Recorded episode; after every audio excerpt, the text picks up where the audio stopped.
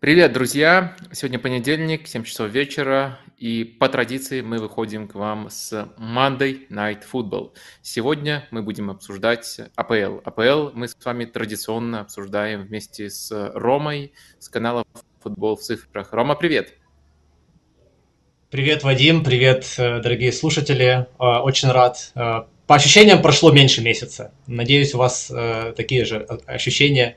Э, вы заждались. Или наоборот, наверное, даже лучше, если бы вы заждались. Э, но Вадим, я знаю, развлекал вас э, другими лигами. Мне очень понравилось. Э, буду сейчас хвалить Артем Денисов. Э, Бундеслига, Франция. Это, был велик... это было великолепно. Именно тот контент, которого я жду. Спасибо. Да-да, эм, я отдельно передам Артему, если вдруг он этот выпуск не смотрит, я, я уверен, ему будет э, приятно. Ну и в целом я прошу всех наших зрителей, которые приходят, например, на АПЛ, либо приходят на Ла либо на серию А, запоминать, что такая программа есть, что если вдруг вас какая-то команда из другой лиги очень сильно интересует, вы можете заглянуть раз в месяц и узнать очень много нового, интересного. Но для того, чтобы была мотивация у моих соведущих приходить рассказывать про команды, у меня тоже участвовать во всем этом и, надеюсь, конструктивно их дополнять, обязательно подписывайтесь на них, Всегда есть э, ссылочки в описании. Сегодня есть ссылочки на Рому. У него есть и телеграм-канал, и твиттер. Э, в общем, там всегда очень много интересного и полезного выходит. Э, не упустите шанс подписаться. И, наверное, еще можно отдельно отметить, что специализация чувствуется именно на АПЛ. Больше всего выходит именно про АПЛ. А, ну и можете ставить лайки, подписываться на канал, но вот именно в таком порядке. Сначала нужно поощрить э, людей, которые э, тратят свое время на то, чтобы общаться со мной и чтобы вам было интересно, а потом можно, можно и э, этот канал побаловать. А, в общем, давайте переходить к непосредственно нашим сегодняшним темам. Как всегда у нас есть для разогрева что-то такое не мейнстримное, что-то такое не связанные с топами. И сегодня мы решили поговорить э, про аномальный характер борьбы за выживание. Есть опасение, что она может получиться чудовищно однобокой. У тебя тоже, Рома? Эм, это хороший вопрос. Да, первая тема у нас про, э, во-первых, про команды, которые остались в премьер-лиге с прошлого года, э, которые были очень близки к вылету, но остались. А, и во-вторых, э, три новые команды – это Бернли, Шеффилд и Лутон.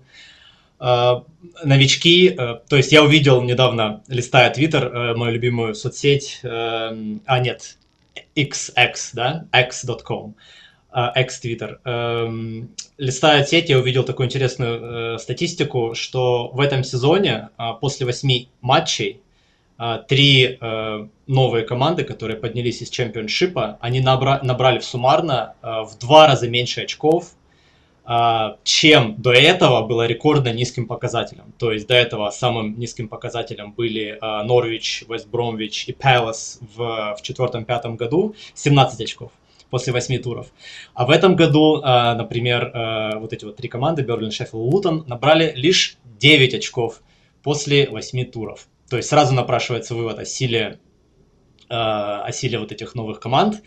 Но еще если вспомнить, когда-то давно, пару месяцев назад был подкаст Капучино и Катаначо, в котором Вадим тот тоже принимает участие. Это очень глупо звучит, что Вадим один из основателей подкаста. Вот, что я делал исследование такое и показал, что в этом году команды, которые в прошлом году команды, которые остались в премьер-лиге, они э, самые слабые за последние там 6 или 7 лет. Вот, то есть в купе с, с этим может напрашиваться вывод о том, что э, в этом сезоне борьба за выживание, ну, грубо говоря, уже началась.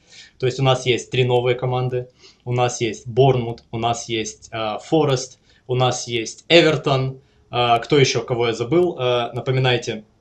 Вот, и... А, слушай, э... мне, мне кажется, что Фулхэм заслуживает упоминаться в этом ряду. Он собирает очки, но не убеждает. Наверное, в последнее время чуточку лучше.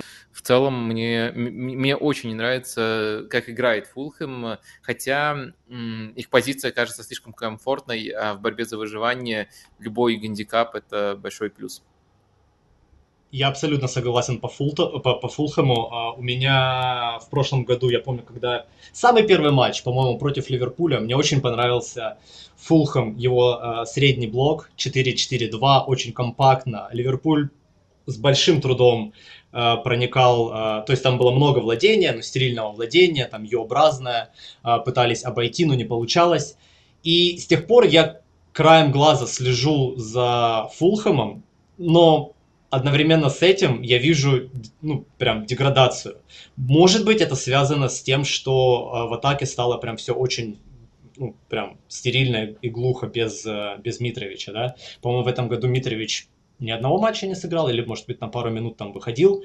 А, но, да, я согласен, давай Фулхэм тоже включать. То есть, по ощущениям, в этом сезоне у, а, в премьер-лиге у нас есть пул из, ну, может быть, 6, 7, 8 команд, которые, в принципе, уже могут, э, могут бороться за выживание. И вот эти три, они, э, три новые команды, Бернли, Шеффилд и Лутон, они, мы их вот этой вот статистикой, ну, как обычно статистика бывает, она играет вашими э, эмоциями и впечатлениями, мы их сгруппировали в одну, в одну кучу, да, из трех команд. А хотя на самом деле я бы все-таки разделял, то есть про каждую команду есть что сказать в отдельности. Эм, например, Бернли. Э, Бернли э, – это интересный стиль в прошлом году, который они пытаются интегрировать в, в новые условия, в более сильную лигу. Ну, то есть это, грубо говоря, стиль Гвардиолы на минималках. Ну, не на минималках, даже, может быть, идейно это настолько же э, да, в этом, э, в этом году, может быть, Берли даже больше Сити, чем, чем сам Сити, но это, это неважно, да, то есть это прессинг, это короткие розыгрыши, это там смелость, это структура, переход там на тройку, 3-2-5 и так далее. Вот, последнее время, э, первое, это не получается у Берли, да, то есть э, команда пытается прессинговать, соперник проходит прессинг, атаки на, на, на, пространстве взламывают оборону. То есть очень, довольно, довольно-таки плохо. То есть самый, самый главный сейчас показатель Берли это насколько плохо у команды дела в обороне. То есть в низком блоке обороняться не получается, их взламывают. А прессинг, когда прессинг не работает, то получают атаки на пространстве. Вот.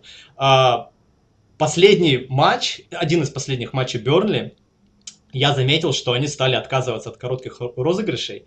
И довольно уби- э, удивительно, что это был матч против Лутона я у себя, когда я пишу пометки по матчам, я записал это как э, это э, дуэль лонгболов, лонгболы от вратаря, то есть э, прям там у обеих команд была, э, была точность передач меньше 65% у Лутона и Бернли. Вот. Так вот, теперь Лутон. Как мне кажется, из этих трех команд Лутон, несмотря на все э, наши опасения, да, что это там самая бедная команда, да, самая маленькая, вот как мне кажется, по крайней мере, как только они перестали э, выпускать на поле Баркли и Чонга, э, вот этих двух игроков, которые можно считать, наверное, это как главные креативщики, но они довольно плохо обороняются. Вот как только они перестали их выпускать на поле, у команды по ощущениям визуально вроде бы как получше стало, да, то есть я не удивлюсь, если, если Лутон э, наберет из этих трех команд больше всех очков. Просто потому, что они знают, ну, они не пытаются играть в, в футбол, который им не по силам, как Бернли, и лучше обороняются не так, как Шеффилд. Ну, а Шеффилд это Шеффилд, э, я думаю, спорить не надо. Если вы построите э, графики, э, любые, возьмите любые две метрики, постройте их по, по командам АПЛ этого сезона, и Шеффилд будет в левом нижнем углу. Ну, то есть в правом верхнем будет, давай, Вадим, кто? Арсенал, а в левом нижнем будет Шеффилд.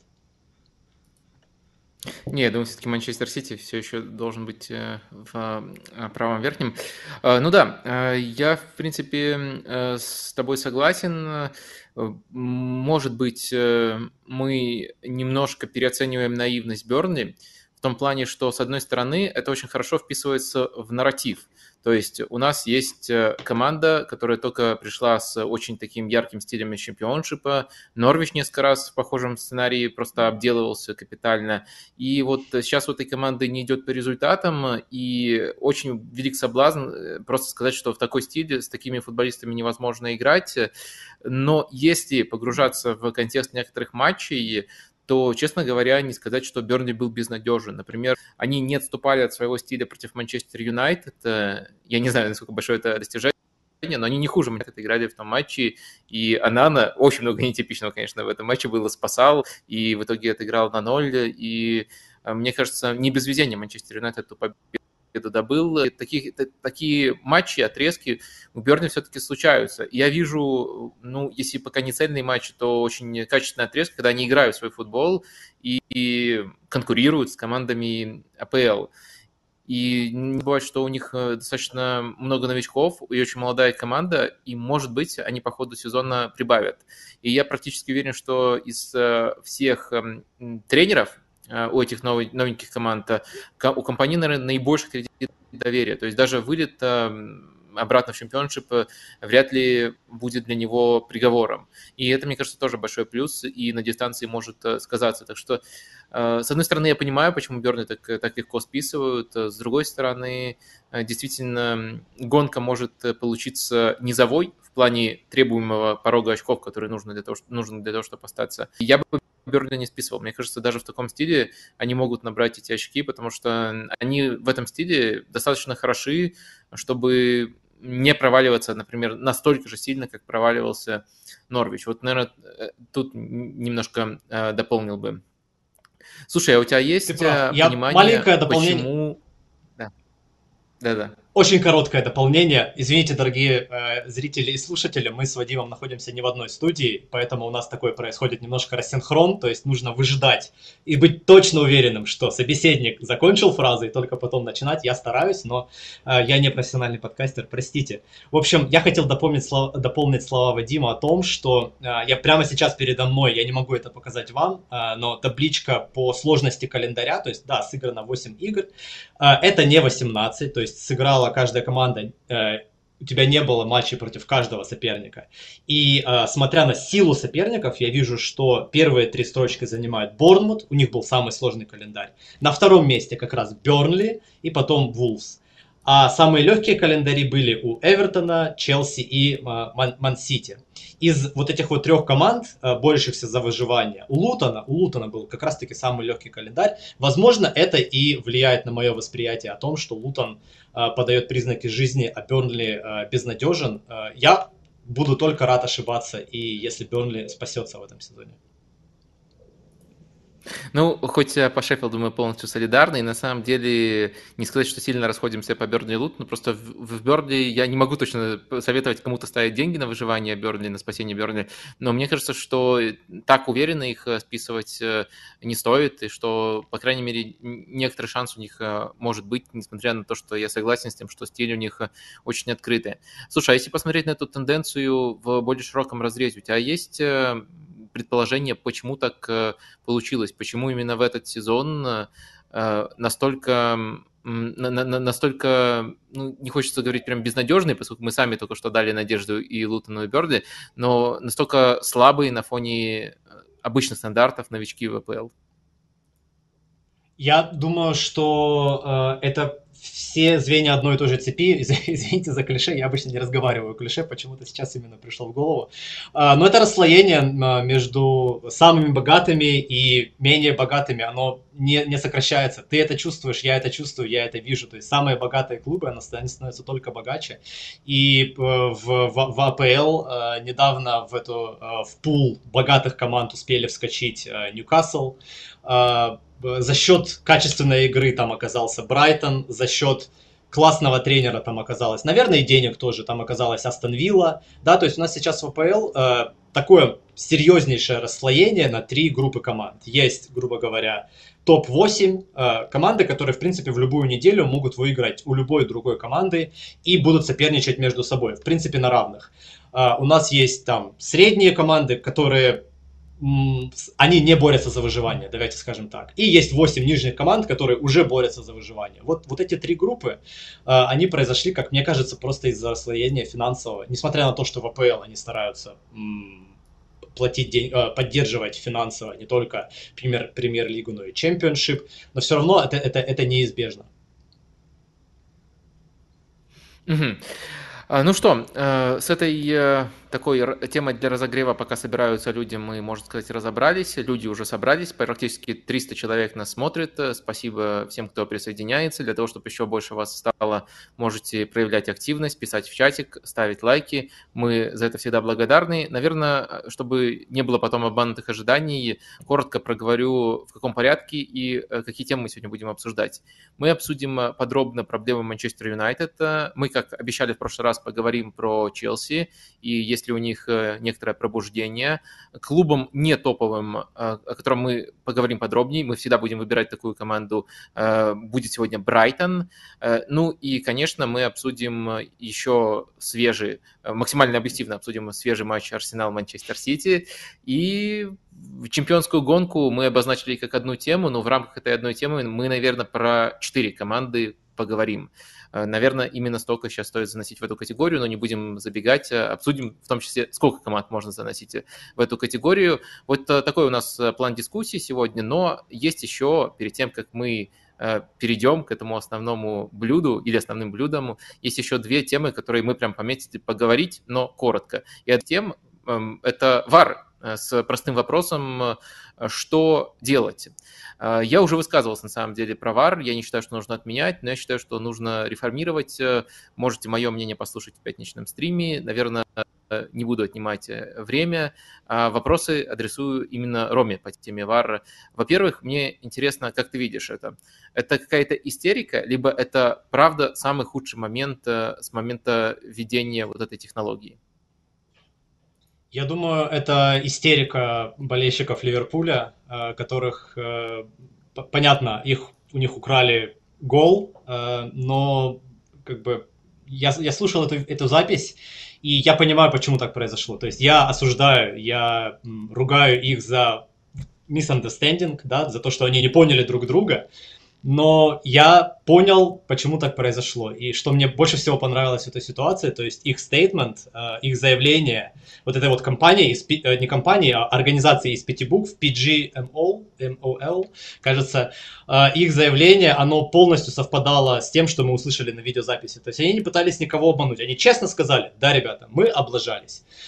Теперь твое слово реформы, я, я послушал твой пятничный стрим, только самое начало, не успел все еще. Вот, но я полностью поддерживаю э, вот эту инициативу э, с чипами внутри мечей, э, да, то есть максимальная, максимальная автоматизация. Вот, вот эта штука нам, э, нам сильно поможет. Но в рамках э, текущей, текущей формации, когда это вот именно так должно происходить, в рамках протокола, ребята накосячили, но э, скандал вокруг этого раздуваемый, мне кажется, он, э, ну просто громко, ну то есть если бы обидели Лутон, это, этого бы не было. А так как обидели Ливерпуль, ну, вот мы здесь. Но сначала обидели Ливерпуль, потом обидели Арсенал. Ну, потому что, мне кажется, ну, наверное, не такого масштаба, но тоже жесть, то, что мы наблюдали в случае с э, Матео Ковачичем. И кажется, опять же, я тоже боюсь обмануться, э, боюсь переоценить э, просто свое эмоциональное восприятие, и очень тяжело пощупать э, проблему, там, ее перепады, количество ошибок, количество грубых ошибок э, изолированно от эмоций, но все-таки, мне кажется, сейчас действительно эти разговоры очень эм, оправданы, и дело, к сожалению, не только в Ливерпуле. Ты, кстати, слышал этот диалог, который становится легендарным между Полом Мерсоном и Майком Дином? Это было шоком для меня, потому что редкий случай, когда я был на стороне Пола Мерсона. Я думал, что вот если я когда-то буду на стороне Пола Мерсона, это конец света. Но вот можно сказать, что в каком-то плане конец света настал. Да, по моменту с, э, э, с Ковачичем, конечно, тут ну, тут я не понимаю, почему это не красная карточка, да, то есть я, я, бы, я, бы, я бы вручал, но, возможно, э, нет, у меня нет объяснений. Ну, то есть, да, просто у людей могут быть разные мнения. Возможно, они не посчитали, что это была явная какая-то явная грубость или нога была недостаточно прямая. Но мне кажется, этот косяк, он, во-первых, он гораздо менее э, серьезный, чем вот тот косяк. А тот косяк, он случился не потому, что там пытались уничтожить Ливерпуль, как это ну, я, я, читаю, я читаю ливерпульских болельщиков, они говорят, что команду топят, э, уничтожают, и это заговор. Э, вот. Ну, то есть я, я не увидел никакого заговора, а ошибка действительно серьезная. Ну, тут очень интересно, если мы уже в конспирологию уходим, в которую я до сих пор отказываюсь верить, но, но блин, все хуже и хуже становится, все глубже и глубже себя закапывают. А, судьи английские, в частности, Даррен Ингланд и Майкл Оливер, прямые участники вот этих скандальных э, событий в двух разных матчах, они ездят э, в чемпионат ОАЭ, в, в Арабские Эмираты, судят там, получают за это дополнительные гонорары. То есть э, тут, если формально говорить, можно не обнаружить какой-то связи, но реально все понимают, что это, по сути, те же деньги, на которые финансируется Манчестер Сити. Не хочется тут нюансы обсуждать, поскольку можно тут по, по кругу ходить в этом водовороте, формально те, либо э, лишь на практике те. Но в случае э, это предъявляется, и я не думаю, что это само по себе прямо ужасающее и обязательно должно вести к конфликту интересов, но эти совпадения немножко подзадолбали. А, ладно, Слушай, э, если... Давай... Подожди, последняя фраза. Да. Если Манчестер Сити может все купить, какого черта Родри показали красную карточку после просмотра ВАР тогда? Можно такой аргумент привести? А, ну, ну, ну, знаешь, а, я не конспиролог, поэтому, поэтому я не умею так на ходу сочинять новый слой конспирологии, но они, наверное, тебе сказали бы, что ну, просто Манчестер Сити а, нужно создавать иллюзию того, что против них тоже принимаются решения. Либо они сказали бы, да нет, они же пока не всех купили, э, там, там другой, там э, кто, Крис Кавана был или какой-то друг, друг, другой арбитр, вот до него еще не добрались, есть еще честные люди, но на самом деле там их пяти, пятерых судей достаточно для того, чтобы влиять на исход э, чемпионской гонки, и что все титулы Гвардиолы куплены. Ладно, я, я не буду это сочинять, и, но, но это меня и забавляет, но в то же время уже начинает немножко подбешивать. Вот лучше бы это только забавляло. А, я вот хотел немножко разрядить эм, обстановку и сменить тему через э, новый главный вопрос. После этого тура Эвертон имеет э, больше XG, создал больше XG, чем Манчестер Сити. Как с этим жить? У тебя есть объяснение? Да, я об этом уже говорил минут 10 назад. Во-первых, это календарь. А, Эвертона был самый простой календарь из всех 20 команд АПЛ. То есть э, но а, я тебя слушал, объясняет... я тебя внимательно слушал. Там Манчестер Сити тоже... Сити тоже был в этом... Да, да, да, да, да. Ты хорошо слушаешь, Вадим, молодец. А, это не объясняет, почему а, Манчестер Сити ниже э, Эвертона по этому показателю. Но у меня есть объяснение. Во-первых, Манчестер Сити чаще ведет в счете, чем Эвертон. Эвертон часто уступает. У нас есть миллион исследований о том, что state влияет на, на характер матча. Если команде нужно отыгрываться, а Эвертон отыгрывает, а Эвертону отыгрываться нужно чуть-чуть чаще, чем Манчестер Сити, то Эвертон идет вперед. Они э, довольно такие, ну скажем так, довольно бесхитростные, э, они много навешивают, они убегают на контратаках, и они создают после э, высоких переходов. То есть это прессинг, это кроссы и это контратаки. Но э, у них очень хорошо это получается. То есть э, им очень сильно не везет с точки зрения реализации. То есть очень много не добрали очков, это правда, это не отнимает, но при этом э, они именно бегут вперед именно потому, что им нужно довольно часто отыгрываться, но не только отыгрываться, а еще даже при равном счете, что мне нравится, они все-таки пытаются атаковать. Это, это, это очень хорошо. А Манчестер Сити, ну, ты знаешь, с каждым годом у Гвардиолы э, мания контроля, она она не ослабевает, она только усиливается. А раньше а, были там а, мы, мы продолжаем а, атаковать в чужой третьей, когда мы выигрываем, продолжаем давить, давить, давить, а, чтобы обезопасить себя от а, нелепого гола за счет того, за счет разницы в счете. А, нынешний Гвардиола, он обезопашивает а, Э, свой, э, свое преимущество в счете не за счет разницы голов, а за счет э, контроля, стерильности и так далее. Это я ни, ни в коем случае не ругаю. Я, может быть, это, мне это нравится меньше, чем раньше, но я, я понимаю, почему так происходит. Собственно, поэтому Манчестер Сити это, это флюк, это, конечно, казус статистический, это будет на дистанции чемпионата все по-другому, но да, сейчас это забавно. А ты, кстати, видел, что Арсенал на уровне Вестхэма по XG в этом сезоне? Uh, именно по созданным, да? Да, нон-пеналти самое главное, потому что у Арсенала было миллион пенальти. Нет, я на это не обращал внимания, но что я буду в таком вопросе подставлять эм, Арсенал, потому что на самом деле я мог э, и про Эвертон сформулировать вопрос, что у Эвертона выше их же, чем у Арсенала, не только Манчестер Сити, просто потому что так получилось, что действительно из-за State, из-за того, что они много отыгрывались, либо вынуждены были забивать первый гол, а, а, а, они набили очень высокие показатели.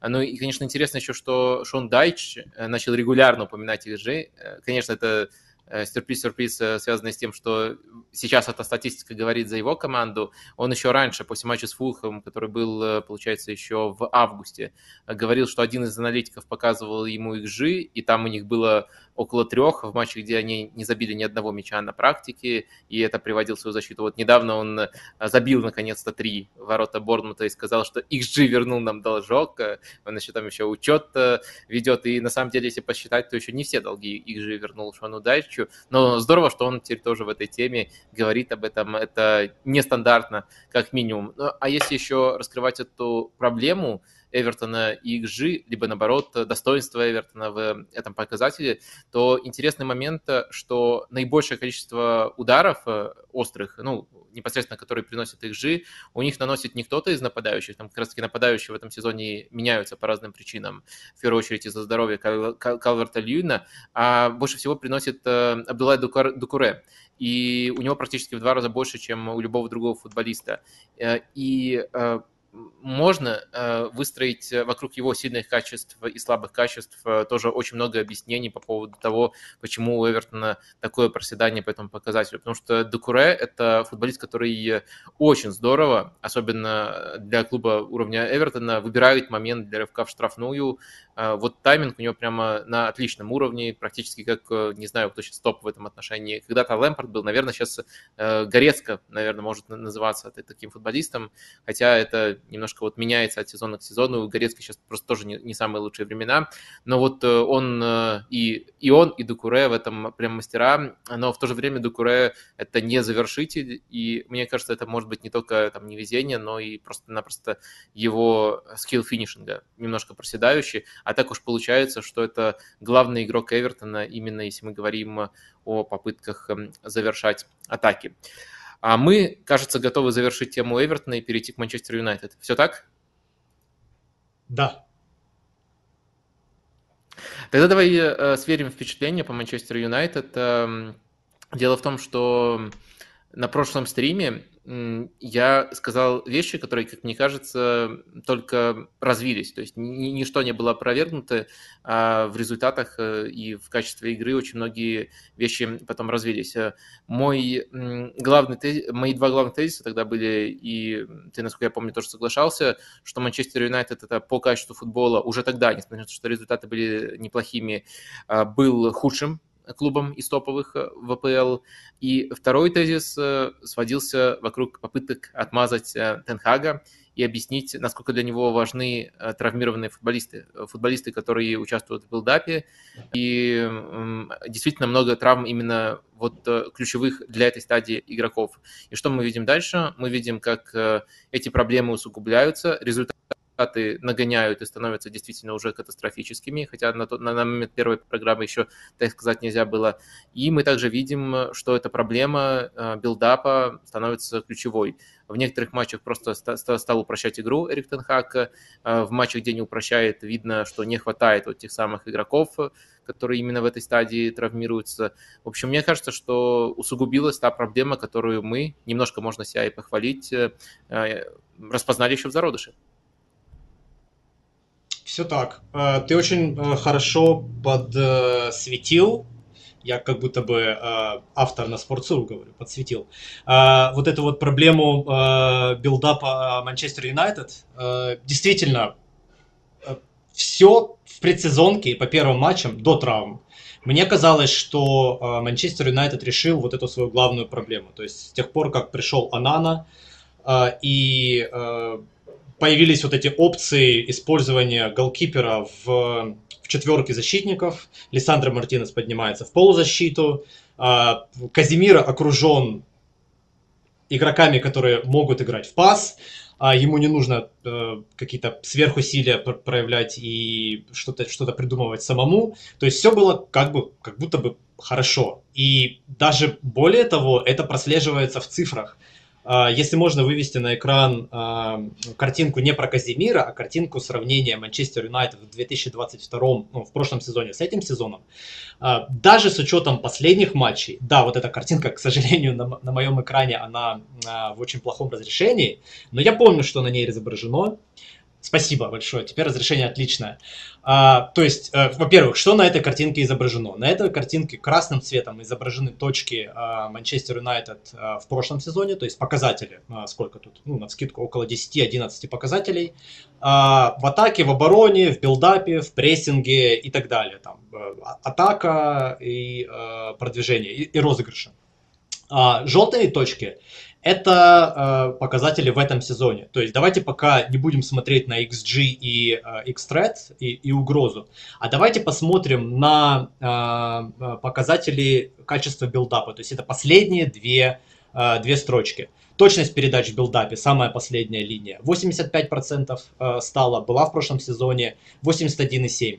Э, в этом сезоне продвижение мяча после ввода от ворот в метрах 46 а, метров, в прошлом году было менее 39 а, метров. То есть мы видим признаки жизни. Даже э, и вот эта вот вертикальная пунктирная линия, она показывает на самом деле э, не что иное, как среднее по АПЛ. То есть ты сравниваешь, мы здесь сравниваем не только Манчестер Юнайтед прошлого года с Манчестер Юнайтед этого года, но еще мы сравниваем со средним. А, собственно, мы лучше, ну давайте средней командой считать э, кого? Кристал Пэлас и Вест Хэм. Ну, это такие середняки, которые ни туда, ни сюда. То есть, да, мы лучше, чем э, середняки. Мы еще не на уровне э, Арсенала Арсенала, Манчестер Сити и Брайтона, но э, мы видим улучшение. Дальше, чтобы делать качественные шаги вперед, э, нужна стабильность, нужна, э, ну, это прозвучит очень, очень глупо, и ну, ну, нужно, чтобы э, Александр Мартинес, нужно, чтобы Люк Шоу, э, нужно, чтобы Варан, и нужно, чтобы, ну, кто угодно, Далот или Ван-Биссака э, играли вот именно в такой конфигурации.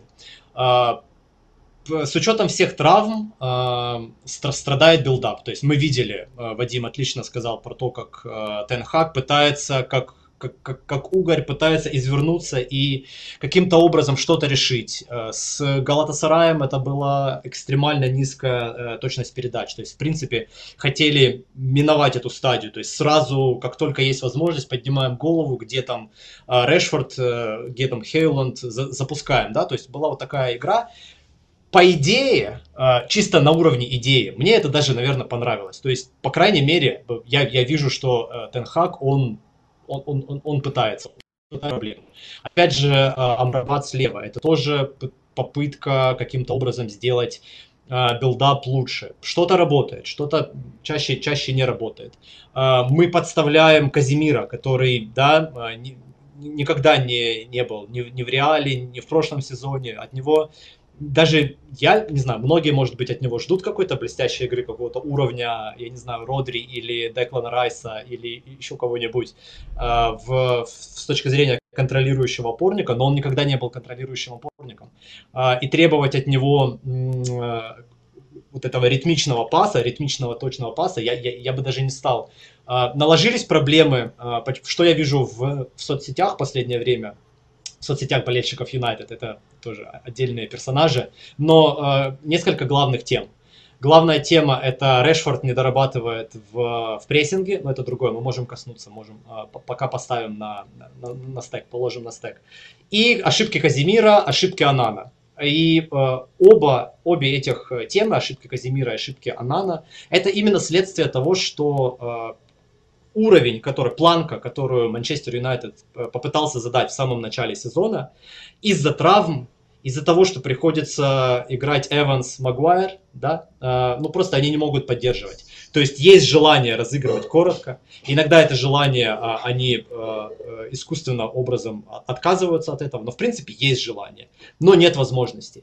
Подставляется Казимира, Казимира допускает ошибки, из-за э, вот этих вот высоких переходов подставляется Онана, он, опять же, его сильные стороны не в игре на ленточке, его сильные стороны именно в игре пас, а без, э, без качественного билдапа, как бы вот эта чаша весов, мне очень понравилось, по-моему, это было в твоем тексте, то есть чаша весов, она качнулась немножко в другую сторону сейчас. Я согласен, в принципе, с этой характеристикой. Ну, что, наверное, мы зафиксируем текущую точку, поскольку вот два матча уже сыграно с явным упрощением. То есть сначала э, получили проблему, мы получили э, попытки МЮ и Тен Хага играть в трудный build-up, когда все больше и больше игроков выбывает. Потом в двух последних матчах э, против Брэнфорда и против Галатсарая я скорее вижу уже попытки упрощать эту стадию.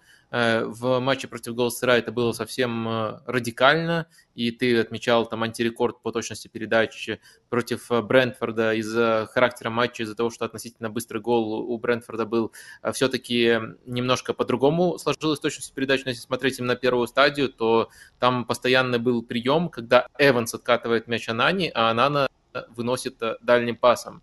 Это вот на регулярной основе. То, что формально там первый пас был коротким в этом билдапе, но следующий, второй пас э, в розыгрышах практически всегда был дальним Матананы, и это тоже было признаком упрощения. То есть пока я вижу то, что оценил, что не получается играть в, в тот футбол, в который он хочет из-за травмированных, э, и он решил временно от него отойти. И, к сожалению, я не могу сказать, что что мы наблюдаем, когда он временно отходит, э, это качественная игра. К сожалению, мне кажется, что Тенхак э, для вот этого упрощенного стиля, э, ну, не то, что плохой тренер, он просто не проверенный в этом стиле тренер и, наверное, не особенно подходящий такому стилю тренер. И такой замкнутый круг получается. С одной стороны, прямо сейчас он не помогает команде, с другой стороны, мне кажется, что оценить его по-настоящему можно будет только когда э, к нему хотя бы основные инструменты вернутся, и э, МЮ снова попытается строить э, игру так, как он умеет, так как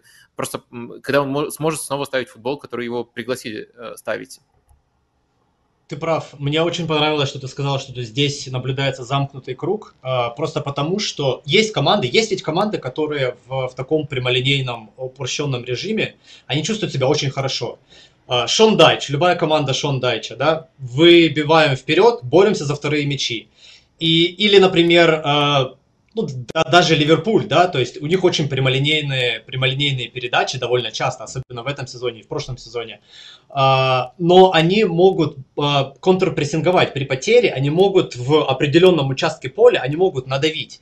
И я не вижу этого у Манчестер Юнайтед. То есть пока что мы просто видим а, прямолинейную, радикальную, а, радикальную желание а, играть вертикально, доставлять мяч а, побыстрее, но при этом я не вижу, чтобы команда возвращала себе этот мяч, даже если там что-то не удалось. Опять же, я не... Я, я, я пытаюсь себя сдерживать и э, с точки зрения, ну, там, э, Решфорда, да, то есть как он э, работает без мяча, но это ведь как бы это связанные проблемы, да, то есть Решфорд великий игрок с точки зрения, когда он с мячом, он с мячом вот в ногах и нужно побежать, но он экономит энергию, он да, он экономит энергию. То есть мы за, за то же самое, за что мы ругали а, Криштиану, а, в принципе, если э, захотеть, можно ругать Решфорда тоже. То есть у Манчестер Юнайтед нет, а, нет вот этого вот, а, нет способности, нет правильных профилей игроков, чтобы а, бороться за вторые мячи и чтобы активно а, контрпрессинговать. Угу. Немножко почитывая чат, э, тут был комментарий, э, цифры класс, конечно, но игры не видно от слова совсем. Я думаю, что не все на 100% поняли, что нам эти цифры указывают. А, то есть там видны именно изменения в намерениях. То есть видно, что Манчестер Юнайтед на уровне намерений пытался разыгрывать коротко, и конкретно эта стадия, даже несмотря на все проблемы, чуточку улучшилась. Но если посмотреть э, все показатели, то они хуже, чем средние по прошлому сезону, и допущенные, и созданные моменты, ну и практически все, что действительно коррелирует с результатом. Так что мы хотели просто объяснить, что на уровне намерений Манчестер Юнайтед делает, и потом уже свою субъективную трактовку дать, почему это все-таки не получается. А сейчас я э, предложить радикальный способ решения проблемы. А вот прямо как э, Ливерпуль в том самом заявлении по мотивам судейской ошибки, что ну, есть очень, чут, э, очень эм, четкая нужда в радикальном решении. И они даже написали и эскалации. Я думаю, что, может быть, э, это тоже может считаться эскалацией. Мактоминой. Скотт Мактоминой, который спас Манчестер в последнем матче, может ли он стать перманентным спасителем Манчестер Юнайтед? И я постараюсь тут пояснить, что именно я имею в виду. Э, немножко, на самом деле, уже написал в тактической колонке, в дайджесте на, спор- на спорте. Э, я сравнил там э, Скотти Мактомине с Гюндаганом. Именно той версией Гюндагана, который когда-то становился лучшим бомбардиром Манчестер Сити, который играл скрытого нападающего и которого Гвардиола очень долго продавал журналистам. То есть не все сначала распознали эти качества в Гюндагане, но потом это стало как-то для всех очевидным, что у него очень хорошее чутье именно даже не на голы, а на моменты перед голом, э, на моменты врывания в штрафную. Стало очевидным, что он еще, помимо всего прочего, очень неплохой завершитель атаки. И вот если посмотреть на э, плюсы и минусы Скотти Мактомина, то его лучшие матчи это матчи, где он забивает э, как правило, как раз-таки по два мяча, даже не один. У него были дубли ворота сборной Испании, ворота Лица, когда Манчестер там доминировал против э, Бьелсы. И вот сейчас тоже дубль у него спасительный. На самом деле даже хитрик, поскольку один гол отменили. Ну, справедливо, но все-таки, но все-таки формально он три раза мяч отправил э, в сетку. То есть, э, если посмотреть на его сильные и слабые качества, то он не очень хорошо на мяче себя проявляет это, и э, если мы используем его выше под нападающим или около штрафной, э, то ему не надо будет очень много на мяче открываться. Но в то же время он хорошо делает рывки в штрафную, и он на хорошем уровне, и головой может завершать, э, и ногами тоже разбирается внутри штрафной неплохо. И мне кажется, что вот, э, понятное дело, у Гюндагана намного больше образов, а у Мактомина в лучшем случае будет один успешный. Но мне кажется, вот именно ту самую конкретную узкую роль Гюндагана из конкретного сезона можно скопировать и ставить на Скотти Мактомине, и он э, немножко замаскирует, э, например, то, что у Манчестер Юнайтед э, нет четкой угрозы внутри штрафной, что нет по-настоящему топового нападающего. По поводу Скотти Мактомина, мне понравился комментарий в Твиттере, который я прочитал сразу после матча. Там был такой сатирический комментарий, что Скотти Скотти подумал, что международный э, брейк, что паузы, паузы на сборной, вот, вот сейчас, и начал забивать. Ну, то есть это отсылка к тому, что он обычно забивает за сборную. Uh, да, это интересная идея, это на, чисто в теории она может работать, опять же, чисто, чисто на бумаге, чисто в теории, но uh, мы столкнемся с, сразу с кучей проблем, uh, с кучей проблем в центре поля на мяче. Ты правильно сказал, что у Мактомина не, не, не все гладко с, с игрой э, в пас. Он, э, мягко скажем, наверное, э, хуже него в Манчестере, в, центра, в центре поля пасует сейчас... А Фред, Фреда продали, да, то есть никто, в принципе никто. Он, он хуже всех именно в центре поля. И тогда, если мы, даже с учетом какого-нибудь инвертированного фулбека, который будет там слева или справа смещаться в центр, мы получим ситуацию, когда рядом с Казимира будет, допустим, инвертированный фулбэк, умеющий играть в пас. Тогда в Скотте может подниматься в, в левый полуфланг, как, как Гюндаган, то есть мы изолируем, мы его... То есть главная задача, э, почему это может и как это может сработать, если мы э, попросим Скотта подниматься как можно дальше от мяча э, в фазе билдапа. То есть это можно сделать, но хотелось бы, чтобы мы не теряли, э, хотелось бы, чтобы Манчестер Юнайтед, он и так довольно, э, build-up Манчестер Юнайтед довольно хрупкая штука из-за из Каземиро, из-за Бруно, да, то есть все вот эти игроки в центре поля, да даже Эриксон. На самом деле в моей, в моей памяти э, Эриксон – гораздо более тонкий игрок в пас и ритмичный, чем я это вижу в этом сезоне. То есть он то ли сдал, то ли мои, моя память меня подводит. То есть мне казалось, что это именно э, человек э, Эриксон, э, который хорошо может пасовать.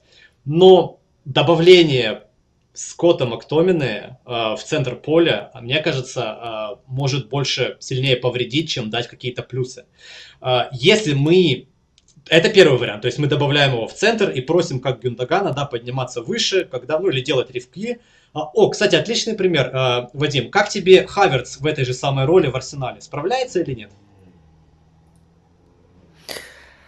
А, Хаверц прогрессирует если коротко. Ну, вообще пока нет, пока, конечно, нет, но динамика ну вот положительная. Я не уверен, что я боюсь, что динамика положительная.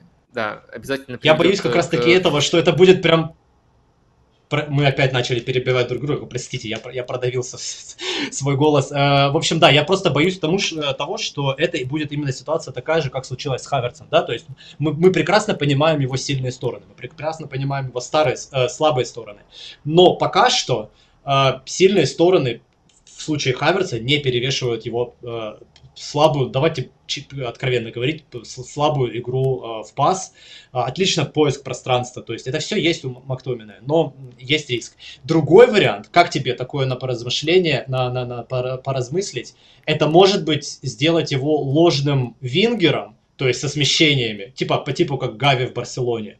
Но это, по-моему, еще более э, гиковая какая-то штука, на которую Тенхак никогда в жизни не пойдет, и я не уверен, будет работать. Но тогда у нас есть шанс разместить побольше э, хорошо играющих в пас полузащитников в центре. Там Амрабат, Казимира, Бруно и, допустим, ну, Эриксон. Ну, то есть, э, или кто-то из фулбеков, смещающийся э, в центр.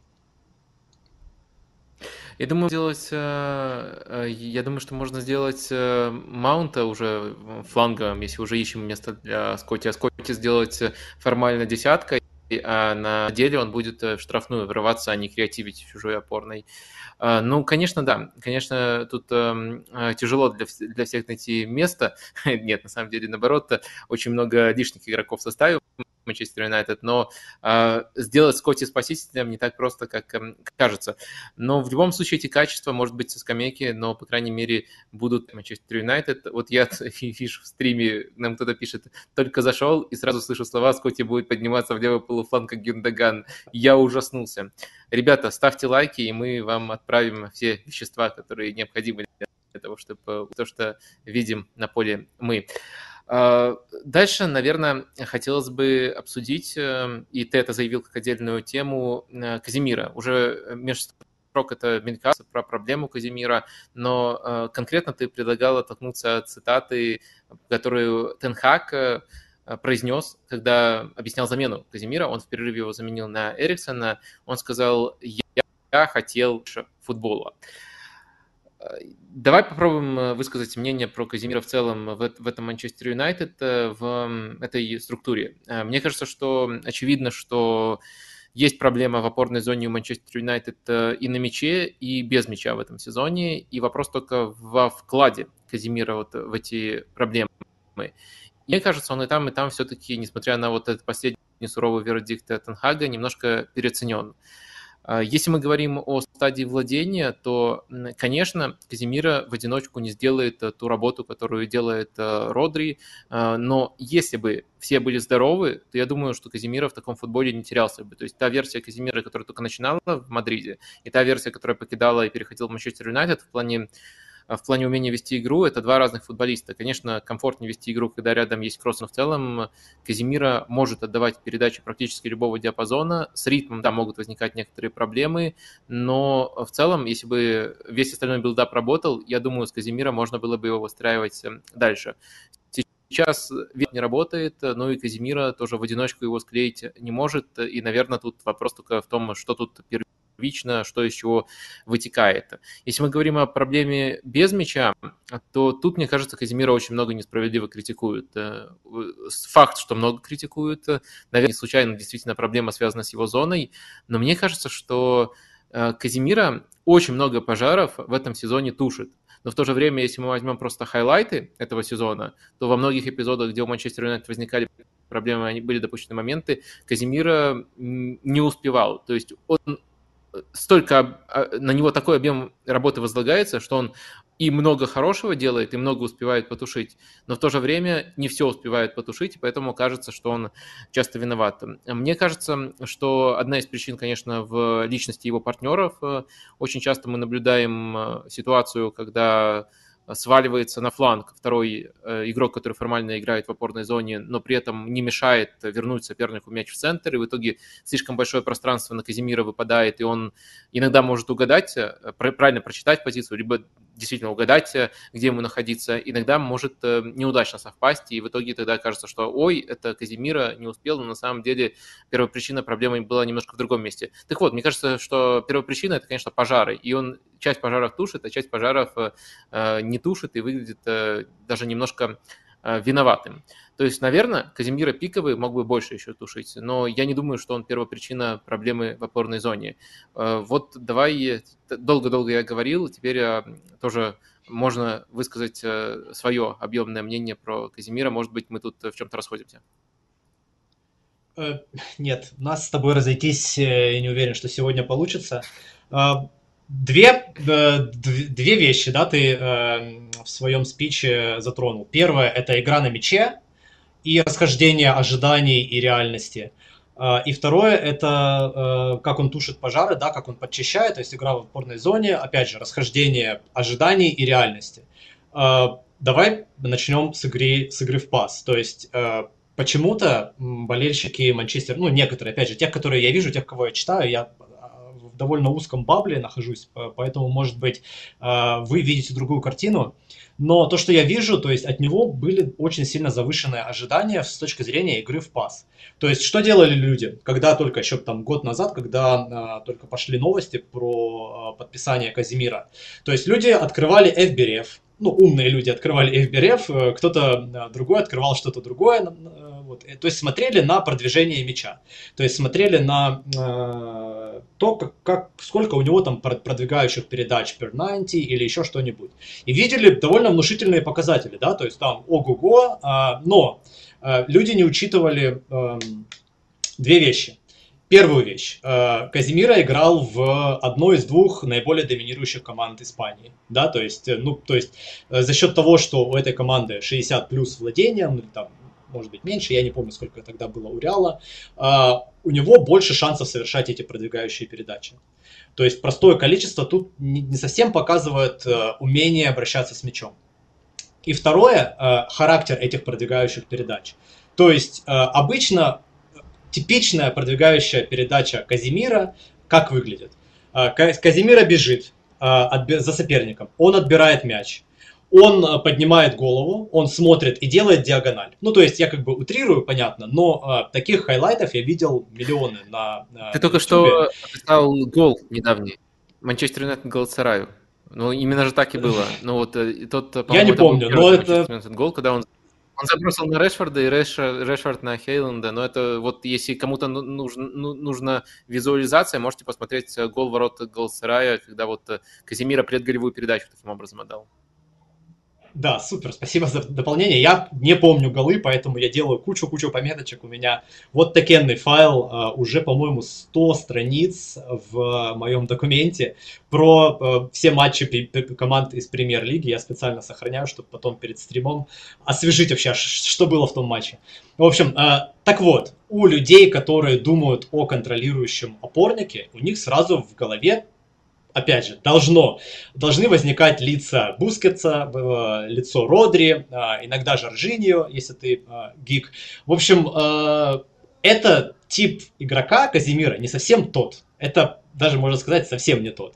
То есть, поэтому ожидать от него э, именно такой контролирующей игры, короткий пас, то есть, э, вот это вот, когда он принимает мяч под одним углом и разворачивает атаку тут же там в одно касание или, может быть, в два касания, в другую сторону. То есть, таких передач, у, они есть. То есть, Казимира не безнадежен. Но вы поймите, это не уровень э, Родри или даже, даже Declan Rice, Парти, вот эти все игроки, они гораздо, э, они лучше, но они просто лучше. И я подготовил э, картиночку, э, если можно сейчас вывести, да, то есть это картиночка покажет эффективность продвижения мяча. Да, за последние два сезона и взяты только лишь полузащитники, центральные полузащитники премьер-лиги. То есть здесь суммированы показатели за два года, за прошлый сезон и за этот сезон. Что вообще это за зверь такой э, эффективность э, продвижения мяча, как она считается? То есть мы берем простую метрику, простую метрику со сложным названием Fields Gained. Это метрика, которая она очень просто считается, и она показывает просто, насколько ты Э, э, игрок продвинул мяч ближе к центру чужих ворот. То есть мы берем точку координат до, точку координат после, берем отношения и э, показываем этот процент. Потом мы суммируем все передачи или все движения с мячом на рывках за весь матч, потом за весь сезон. И вот это вот дополнение внизу, которое написано pair pose loss, это на потерю мяча. То есть точно так же мы считаем количество потерь мяча. То есть хорошие игроки э, этой позиции, да, то есть контролирующего опорника, мы видим э, Родри, он редко теряет мяч, и при этом он умудряется еще его и продвигать. То есть мы видим Энса, мы видим Деклана, мы видим э, Хейберга, да, мы видим вот эти все игроки. То есть, во-первых, мы видим огромный разрыв между Родри, э, между э, кандидатом на золотой мяч, я бы голосовал только за него. А, и остальными, и простыми смертными, да, то есть среди простых смертных первый Энсо, потом Райс, потом Хейберг. И э, если вы терпеливый э, зритель э, и можете скроллить вниз, мы видим Казимира, да, Казимира чуть хуже Эриксона и чуть лучше э, Лавии и Лермы, то есть как раз-таки начинаются э, оборонительные, да, оборонительные полузащитники, которые, ну, скажем так, мягко, они чуть чаще теряют мяч, чем э, даже тот же самый Паскаль Гросс или э, Фабини, да, то есть Фабини был, по крайней мере, в моей памяти, он э, как очень такой оборонительный полузащитник остался, да, но при этом он довольно-таки неплох в этом, в этом качестве. Что я пытаюсь этим сказать?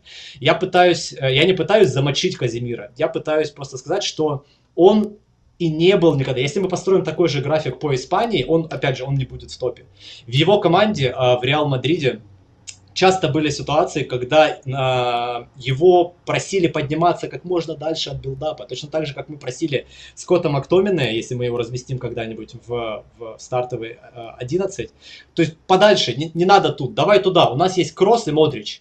Э, ты нам здесь не нужен. То есть вот, вот такие ситуации были довольно частые, поэтому сейчас требовать от Казимира вдруг в 30 там с чем-то лет э, перестать быть а, опорным полузащитником оборонительного, да, типажа, одним из лучших. Наверное, даже до сих пор может быть, ну, может быть, нет, это спорно. Давайте не будем делать громких заявлений. То есть сделать из него контролирующего опорника и расстраиваться, когда он там теряет мяч, находясь спиной, да, не может, из-за этого пропускают голы, это для меня это сюрприз.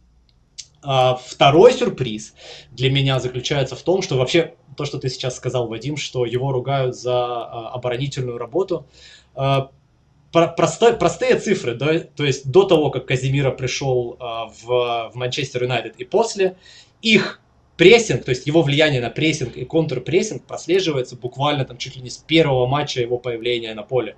То есть он тут же просто своим присутствием и объем, объемом работы в центре поля он сделал прессинг и контрпрессинг э, Манчестер Юнайтед из, ну, такого мэ в, в более-менее э, что-то, что можно показать и за что не стыдно.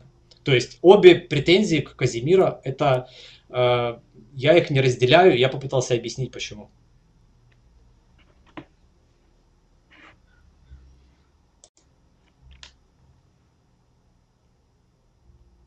Вадим, ты на мьюте.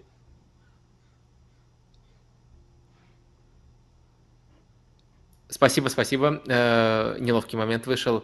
Э, и тебе спасибо за то, что рассказал про все эти вещи. Мне кажется, достаточно конструктивно и интересно вышло.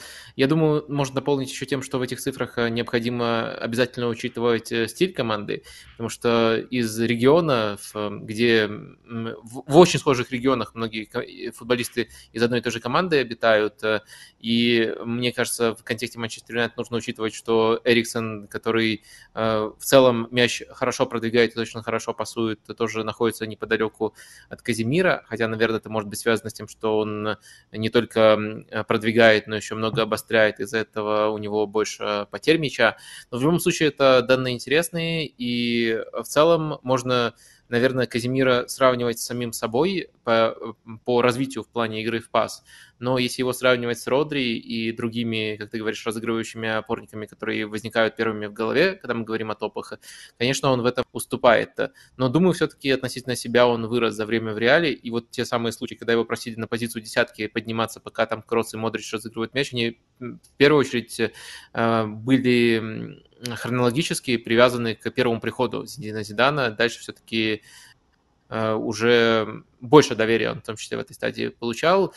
Э, слушай, наверное, чтобы закрыть тему Казимира, ну что не Манчестер Юнайтед, про Манчестер Юнайтед сегодня что-то у нас много всего. Как ты думаешь, э, ей удалось реализовать, наверное, вот связку мечты Дерека Тенхага, Фрэнки Дейонки и Казимира, вот этот вариант с качествами Фрэнки и с качеством Казимира работал бы? Точно лучше было бы, чем, чем это сейчас. То есть сейчас э, в, паре, э, в, паре, в паре с Казимира играет либо, ну кто там, Эриксон, либо Маунт. По-моему, Амрабат один матч сыграл, да, уже. Э, я больше всего впечатлен... Да даже, наверное, нет. Мне больше всего нравилось...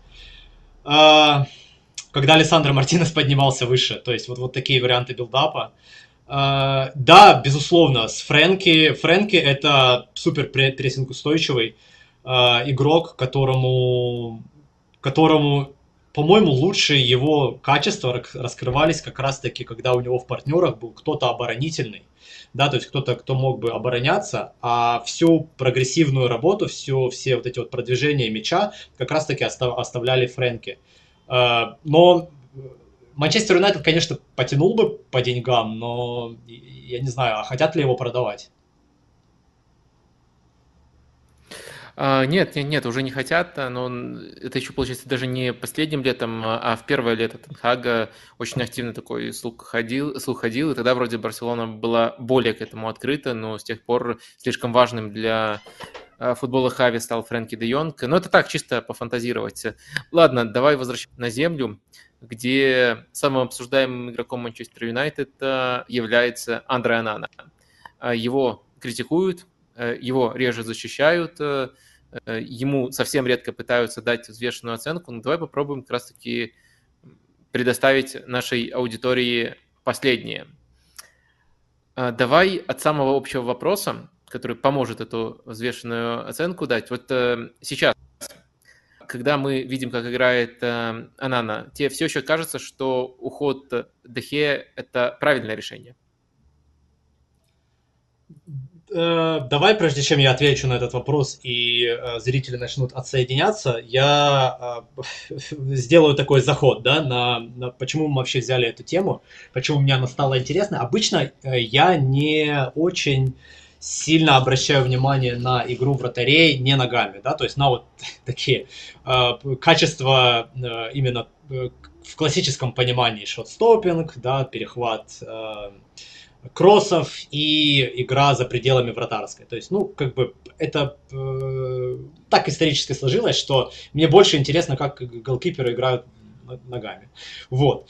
И почему вообще я решил ввязаться в, этот, в, эту, в эту дискуссию? Потому что, опять же, в Твиттере э, в, я наткнулся на статью с Телеграф. Она за paywall, но э, добрые люди, у меня нет подписки на Телеграф, но э, люди, которых она есть, пересказали содержание этой статьи.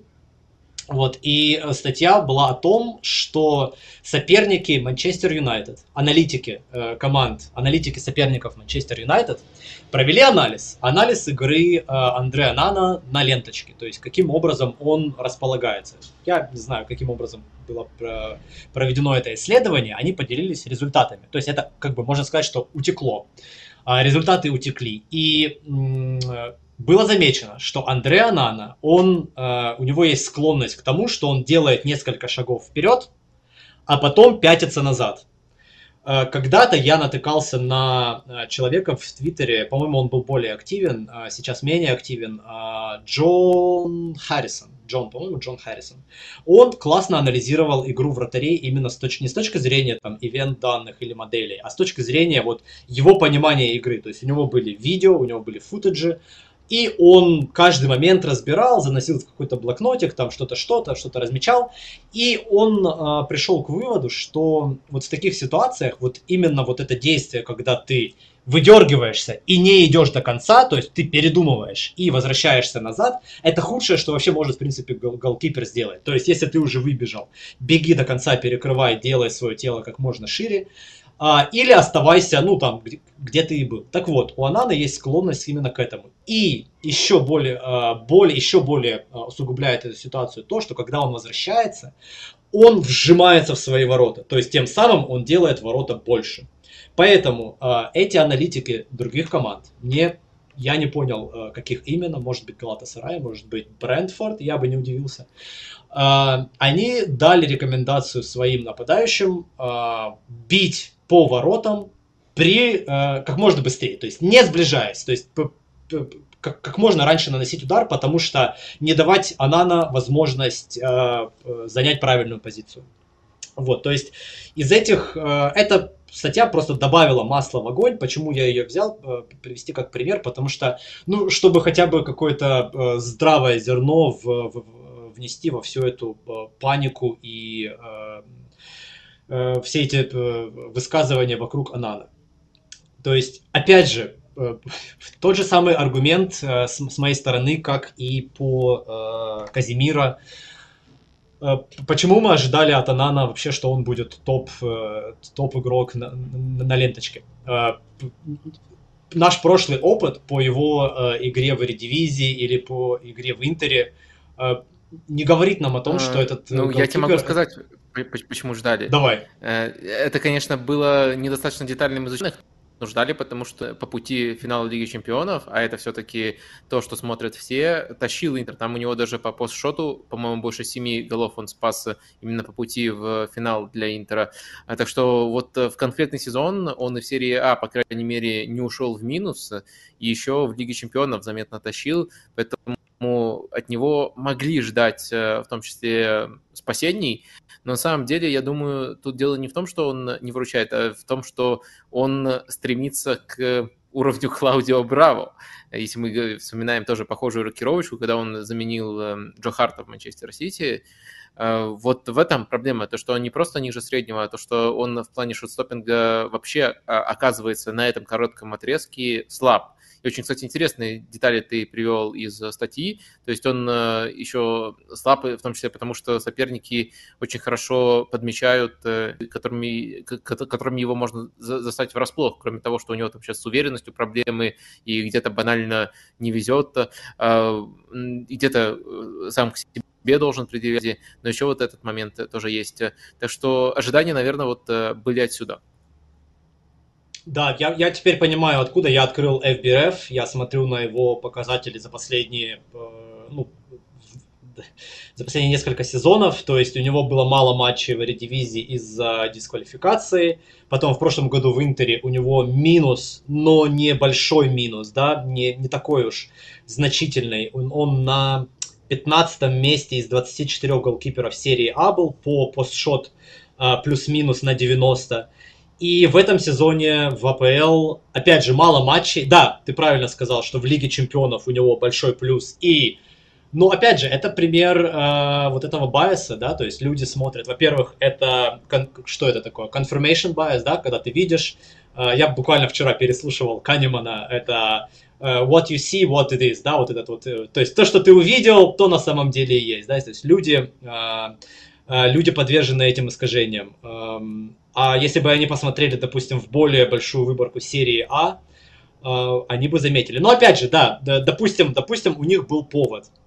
Но э, даже с учетом э, вот этой его не как фло, да, есть, есть недостаток, но когда, опять же, возвращаясь к травмам Манчестера, опять же, когда у, у Манчестера, у Манчестер Юнайтед все игроки билдапа, нужные игроки билдапа в строю, а не э, Магуайр, да, э, и Эванс. Эванс, кстати, по-моему, не так плохо, как, как я о нем думал.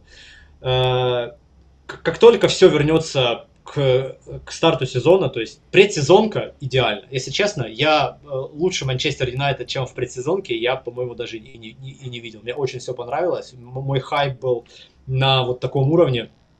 Вот, и вот тогда как раз-таки, по-моему, Анана, кстати, даже запустил заворотник, там, да, какой-то был такой переброс, черпачок, и даже это меня не, не, не разуверило. То есть, э, э, все эти аргументы, которые ты приводишь, он в минусе, все аргументы, которые приводят аналитики, он, э, да, у него есть ошибки в позиционировании, э, пока что, чисто лично для, для меня, лично в моем мировоззрении, они не перевешивают э, тех плюсов, которые он дал команде именно в билдапе. И он, он уже дал. То есть вот эта уверенность, э, которую... То есть раньше можно было, когда смотришь матчи Юнайтед, прям видно было, как шестеренки в, в голове защитников крутятся. У, у тебя в ногах мяч, и ты думаешь, так, я могу отдать э, мяч Дехея, Но что же он сделает вообще? Э, потеряет он мяч. А насколько опасно будет, если он потеряет мяч? Сейчас этих, этих мыслительных процессов не происходит. Люди спокойно, спокойно возвращают мяч в вратарю для а, перегруппировки. То есть, по мне, это пока что даже с учетом всех травм, это перевешивает. Но я легко поменяю свое мнение, э, если э, продолжится то, что я вижу. То есть даже когда вернется э, все игроки в состав после, допустим, паузы на сборной или еще когда-нибудь, и если я буду видеть, что игра на ленточке, она дает больше минусов, чем бонусов, которые дает Анана, да, я, я поменяю свое мнение. Слушай, я тут буквально немножко не согласен. Э, мне кажется, что в текущей точке большая часть критики Ананы, она очень токсичная, но в целом справедливая. И если брать баланс, то для меня сейчас баланс все-таки в сторону минусов. То есть э, уж слишком много голов, так или иначе, которых можно было предотвратить, связаны с именем Ананы, а те плюсы, которые он дает, э, конечно, нужно быть слепым, чтобы их совсем игнорировать, но Манчестер Юнайтед, не только его вина, но все-таки не трансформирует в хотя бы момент, я не говорю, что о голах там, или зародыши моментов, а, вклад в построение моментов. Юнайтед просто не может это развить, не может это продолжить, и а, если вот совокупную оценку давать, то для меня вот субъективно она сейчас в минусе. Но вот черта, которая меня немножко подбешивает, это как пытаются ну, подменять э, аргументы, подменять тезисы. Я другого слова не могу э, найти. Сравниваю ее с Дехей. То есть люди рисуют сценарий, в котором обязательно должен быть один хороший, один плохой. Не может так оказаться, что и тот, и другой, но по разным причинам э, не тянут и подводят команду. То есть я просто хочу точно прямо супер четко проговорить, что тот факт, что Анана пока, возможно, не тянет, но вот у тебя, например, другая еще оценка, э, что у него там плюсы перевешивают, но даже если он сейчас э, не тянет, это не означает, что Дехе был правильным вратарем, что решение от Дехе, избавиться от Дехе было неверно. То есть это два разных решения. Мне кажется, всем людям, которые внимательно следили за всеми аспектами игры в Манчестер Юнайтед в прошлом сезоне, и это можно подтвердить еще статистикой, очевидно, что э, можно было, конечно, расстаться с Дехе более приятным образом, там некрасиво в концовочке вышло, но само решение было правильным. А если она не станет решать проблемы вратаря в Манчестер Юнайтед, то это уже э, другой кейс и новая ошибка. Но то, что от Дехея нужно было избавляться, мне кажется очевидным даже сейчас.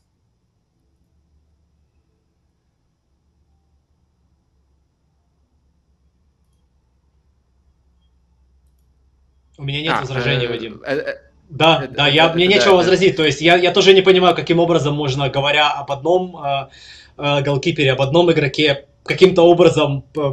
Нет, я понимаю, зачем это делается, да, это все клики, вот эта истерика и так далее, но я совершенно это не разделяю. То есть у меня нет вопроса о том, э, что там Дехея или Анана, или А, вот если бы Дехея стоял, этого бы всего не было. Нет, мы обсуждаем плюсы и минусы Дехеи в изоляции от плюсов и минусов Анана. Вот это правильный подход.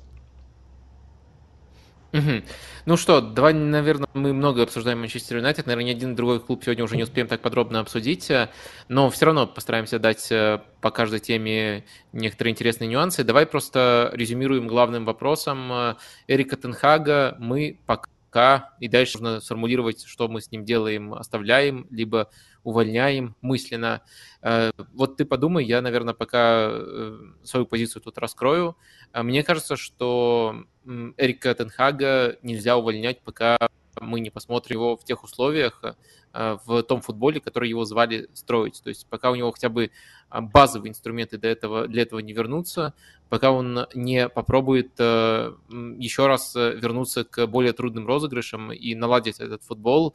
И пока, к сожалению, и из-за игроков Апа, которые отсутствуют, и из-за проблемы на правом фланге, которые но точно не только Эриком Тенхагом создана, у, него этих инструментов э, просто не хватает. Поэтому мне кажется, что сейчас его увольнять э, было бы крайне опрометчивым решением. Может быть, э, ты по-другому тут видишь ситуацию? Да, это было бы крайне опрометчивым решением. В принципе, увольнение главных тренеров э, посреди сезона, оно довольно-таки сильно переоценено, даже не знаю кем. Ну, то есть все аналитики, они э, при, пришли к общему согласию, да, что это, в принципе, бессмысленная вещь, а, особенно посреди сезона. А, может быть, когда есть какая-то там пауза, как сейчас, еще есть смысл, потому что у нового тренера будет там пара недель, или, допустим, зимой, когда больше. Но э, я против, в принципе, увольнений главных тренеров э, в, посредине сезона, особенно из-за результатов. И эм, но в, в, в контексте Эрика Тенхага, смотри, даже когда Манчестер Юнайтед вернется в, э, допустим, начало сезона, когда был правый вингер и когда были игроки билдапа, а, это все еще будет нездоровая команда с той, с той точки зрения, что в позиционной атаке, то есть эта команда, мне очень понравилась, это не моя фраза, я ее опять же украл у кого-то из Твиттера, но Манчестер uh, Юнайтед до сих пор играет, uh, даже когда у них все игроки в строю, она не может, uh, она балансирует, каждый матч она балансирует между двумя реалиями, между первой парадигмой, мы теперь большая доминирующая команда, которая разыгрывает коротко и прессингует. И второй парадигмой, а вот теперь под этого соперника мы подстроимся и играть контратаки.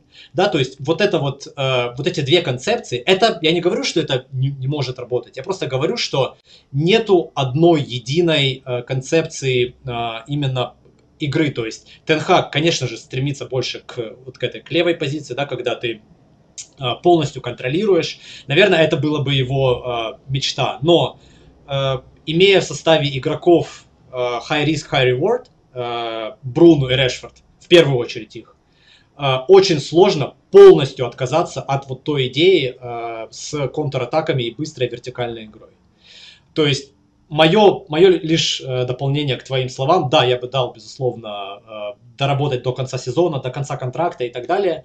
А, но есть риск, что даже с, со всеми игроками а, претензии к Тенхагу будут. А, даже, даже несмотря на то, что пофиксятся проблемы с правым флангом и с билдапом. Угу. ну, на самом деле, я как раз-таки вот эм, уже э, немножко зацепился за эту фразу. Не хочется слишком долго оставаться на Манчестер Юнайтед, но впился эту фразу э, системную э, структурную несовместимость Фернандеса э, с тем, что строит Тенхак, и что это так или иначе всегда будет о себе напоминать. Мне кажется, одного вот такого футболиста было не так много, можно все-таки разместить. Я бы посмотрел, кстати, на вариант, в котором Бруно играет как ложная девятка, а футболисты, которые за спину открываются с флангов хватит на этом, э, ну, например, Решфорд и Хейлунд могли бы в этих э, ролях выступать, э, ну, или там еще можно найти, найти несколько вариантов, но, наверное, хватит на сегодня наркомании, так с Пути Мактоминым я уже выдвигал смелые гипотезы. А теперь давай поговорим про Челси. Про Челси мы давно обещали поговорить. Нашим подписчикам извинялись, что не поговорили в первом выпуске, поскольку тогда ситуация была очень трудной для трактовки у Челси. Давай просто начнем. Стало ли проще трактовать э, хотя бы направление, в котором развивается Челси при Почтино? Э, нет, Челси, Челси сложная для трактовки команда по многим отношениям. То есть начнем с того, что э, когда ты открываешь FBRF или мой веб-сайт, да, на котором постятся какие-то там статистические параметры по, по командам, и строишь графики, которые, ну, по идее, должны намекать на, на силу команды. То есть это там deep entries, uh, expected threat uh, или XG. Uh, ты uh, всегда увидишь, по крайней мере сейчас, после восьми матчей, ты увидишь Челси в правом верхнем углу.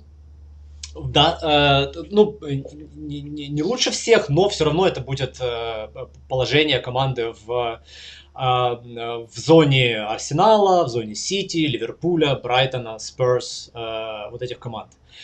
А, но вопрос сразу же возникает, говорит ли это о том, да, возникает диссонанс. Мы смотрим на эти графики, мы смотрим в таблицу, и сразу возникает вопрос, а почему, собственно, такая разница, почему в таблице они не идут в топ-4, а в, на всех графиках они в правом верхнем углу. Можно показать вот эти графики, о которых я сейчас говорю? Я думал, э, я достаточно прозрачно намекнул, но, видимо, видимо надо э, явно. Спасибо большое. Это Deep Entries, да, видите, Челси... А, два сразу нельзя. Окей, давайте оставлять вот этот. Этот нормальный. А, они показывают примерно одно и то же.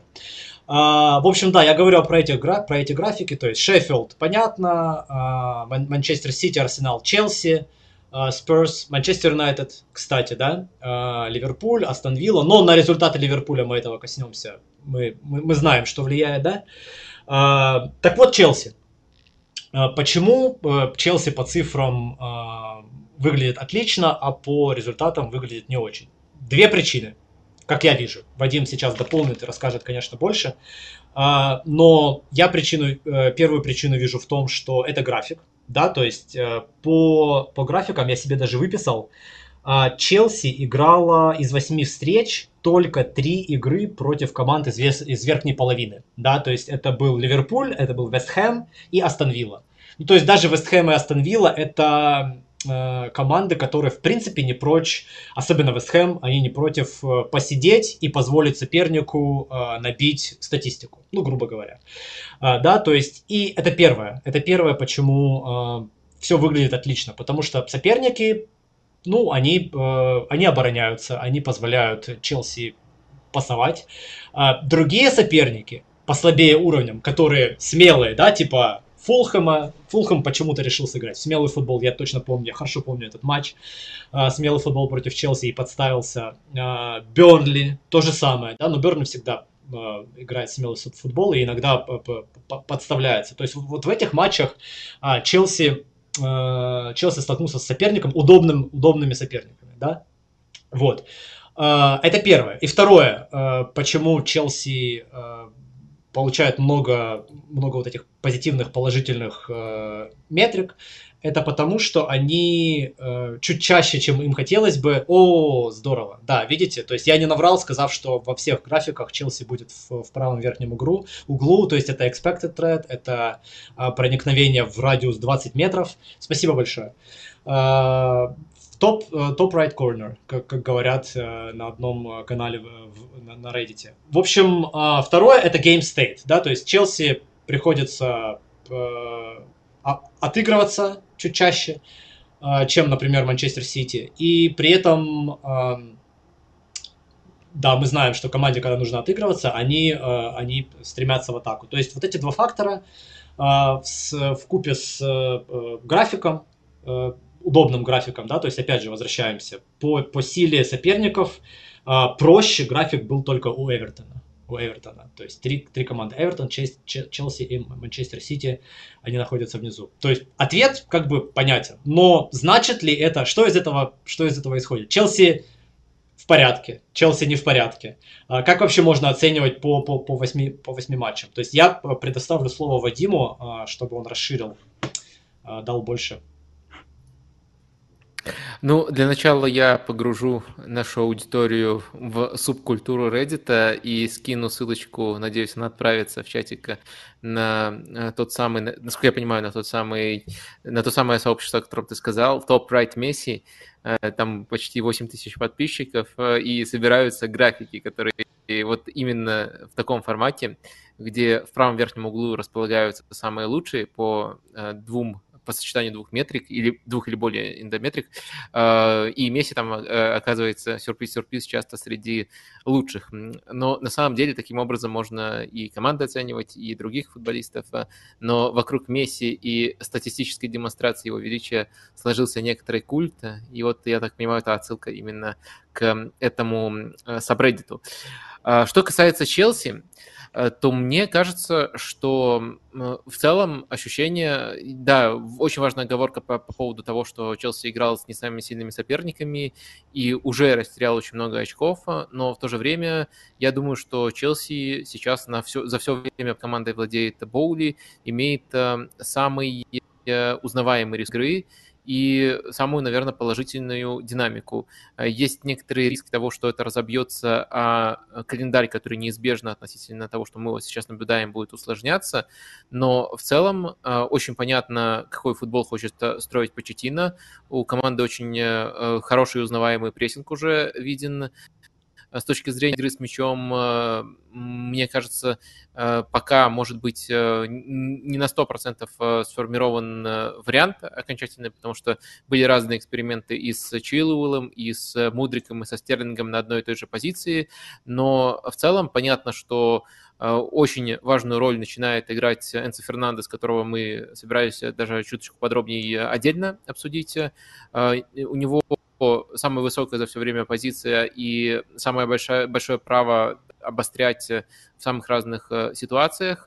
На правом и на левом флангах э, есть э, трансформации, которые выглядят вполне логичными. На одном на правом, где Галахер очень часто делает рывки, выстраивается химия, где практически всегда возникает э, треугольник, который чем-то напоминает, но это просто уже немножко даже ленивая аналогия, поскольку очень многих команд э, принцип действия очень похож на знаменитый ливерпульский треугольник, ну и тут тоже на самом деле похож. Галахер такой Хендерсон э, классический, Кол Палмер, если у него получится, может стать кем-то вроде Салаха, именно по манере. Давайте все-таки не передергивать и не говорить, что я сравнил их по уровню. Ну и правозащитник, особенно когда там э, здоровый правозащитник, а не Кукурелья, может э, э, играть как тренд и с ними меняться позициями. Но это не нынешний Ливерпуль, это то, что было раньше у Ливерпуля. На левом фланге все немножко по-другому, все больше заточено на создание изоляции. Но и то, и другое работает, приводит к моментам, и мне кажется, главная проблема Челси в этих матчах действительно была реализация.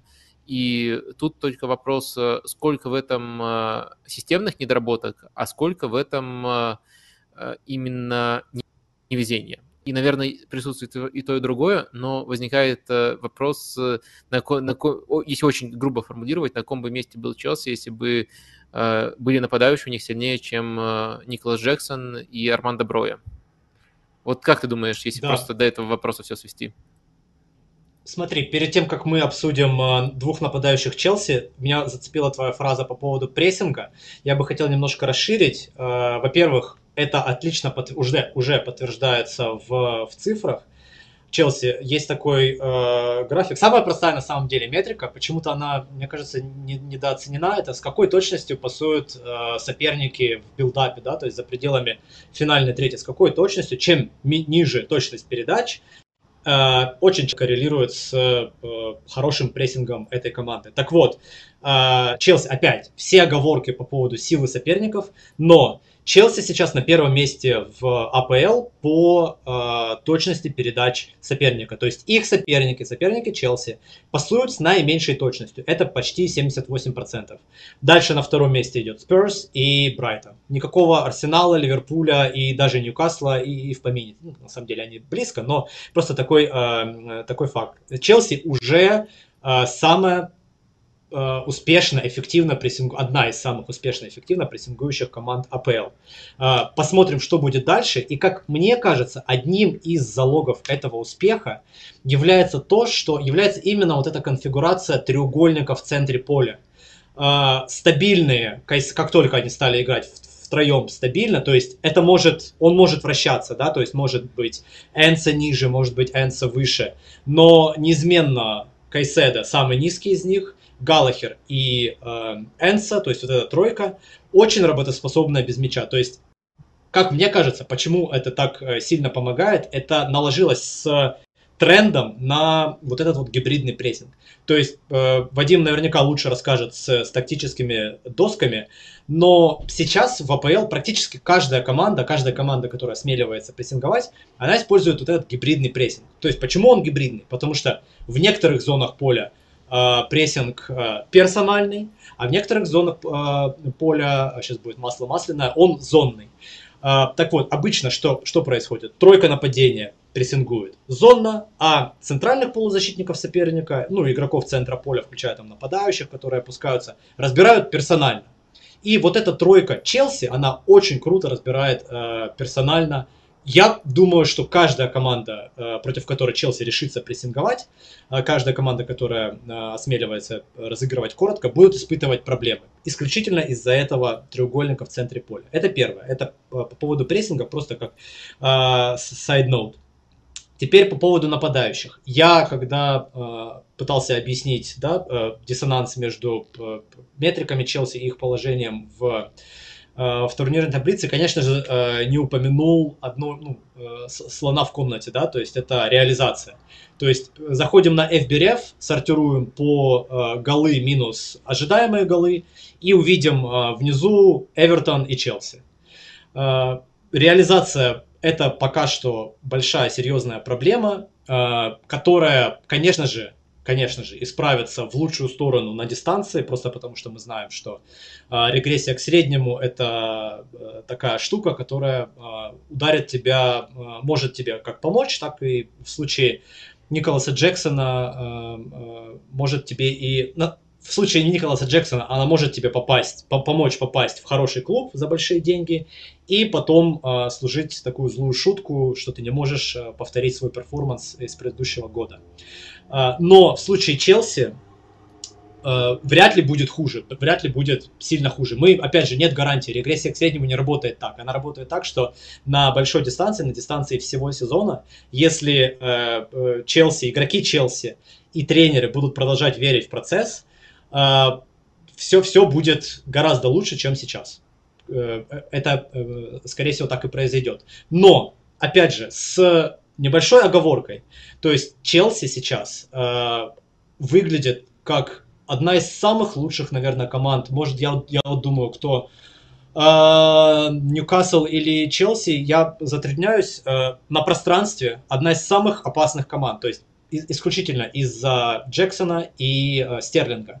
Мне очень нравится это сочетание. И доб- добавился туда Палмер, который тоже может разгонять и может тащить мяч.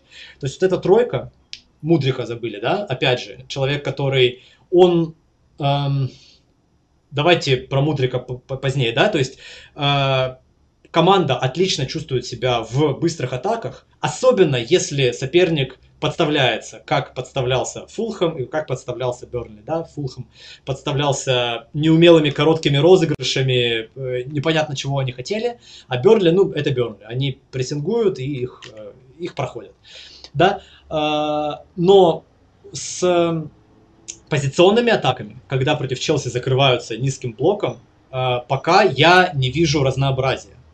Я не вижу разнообразия а, в том плане, что сейчас есть один из, наверное, единственных рабочих вариантов, как взламывать низкие блоки.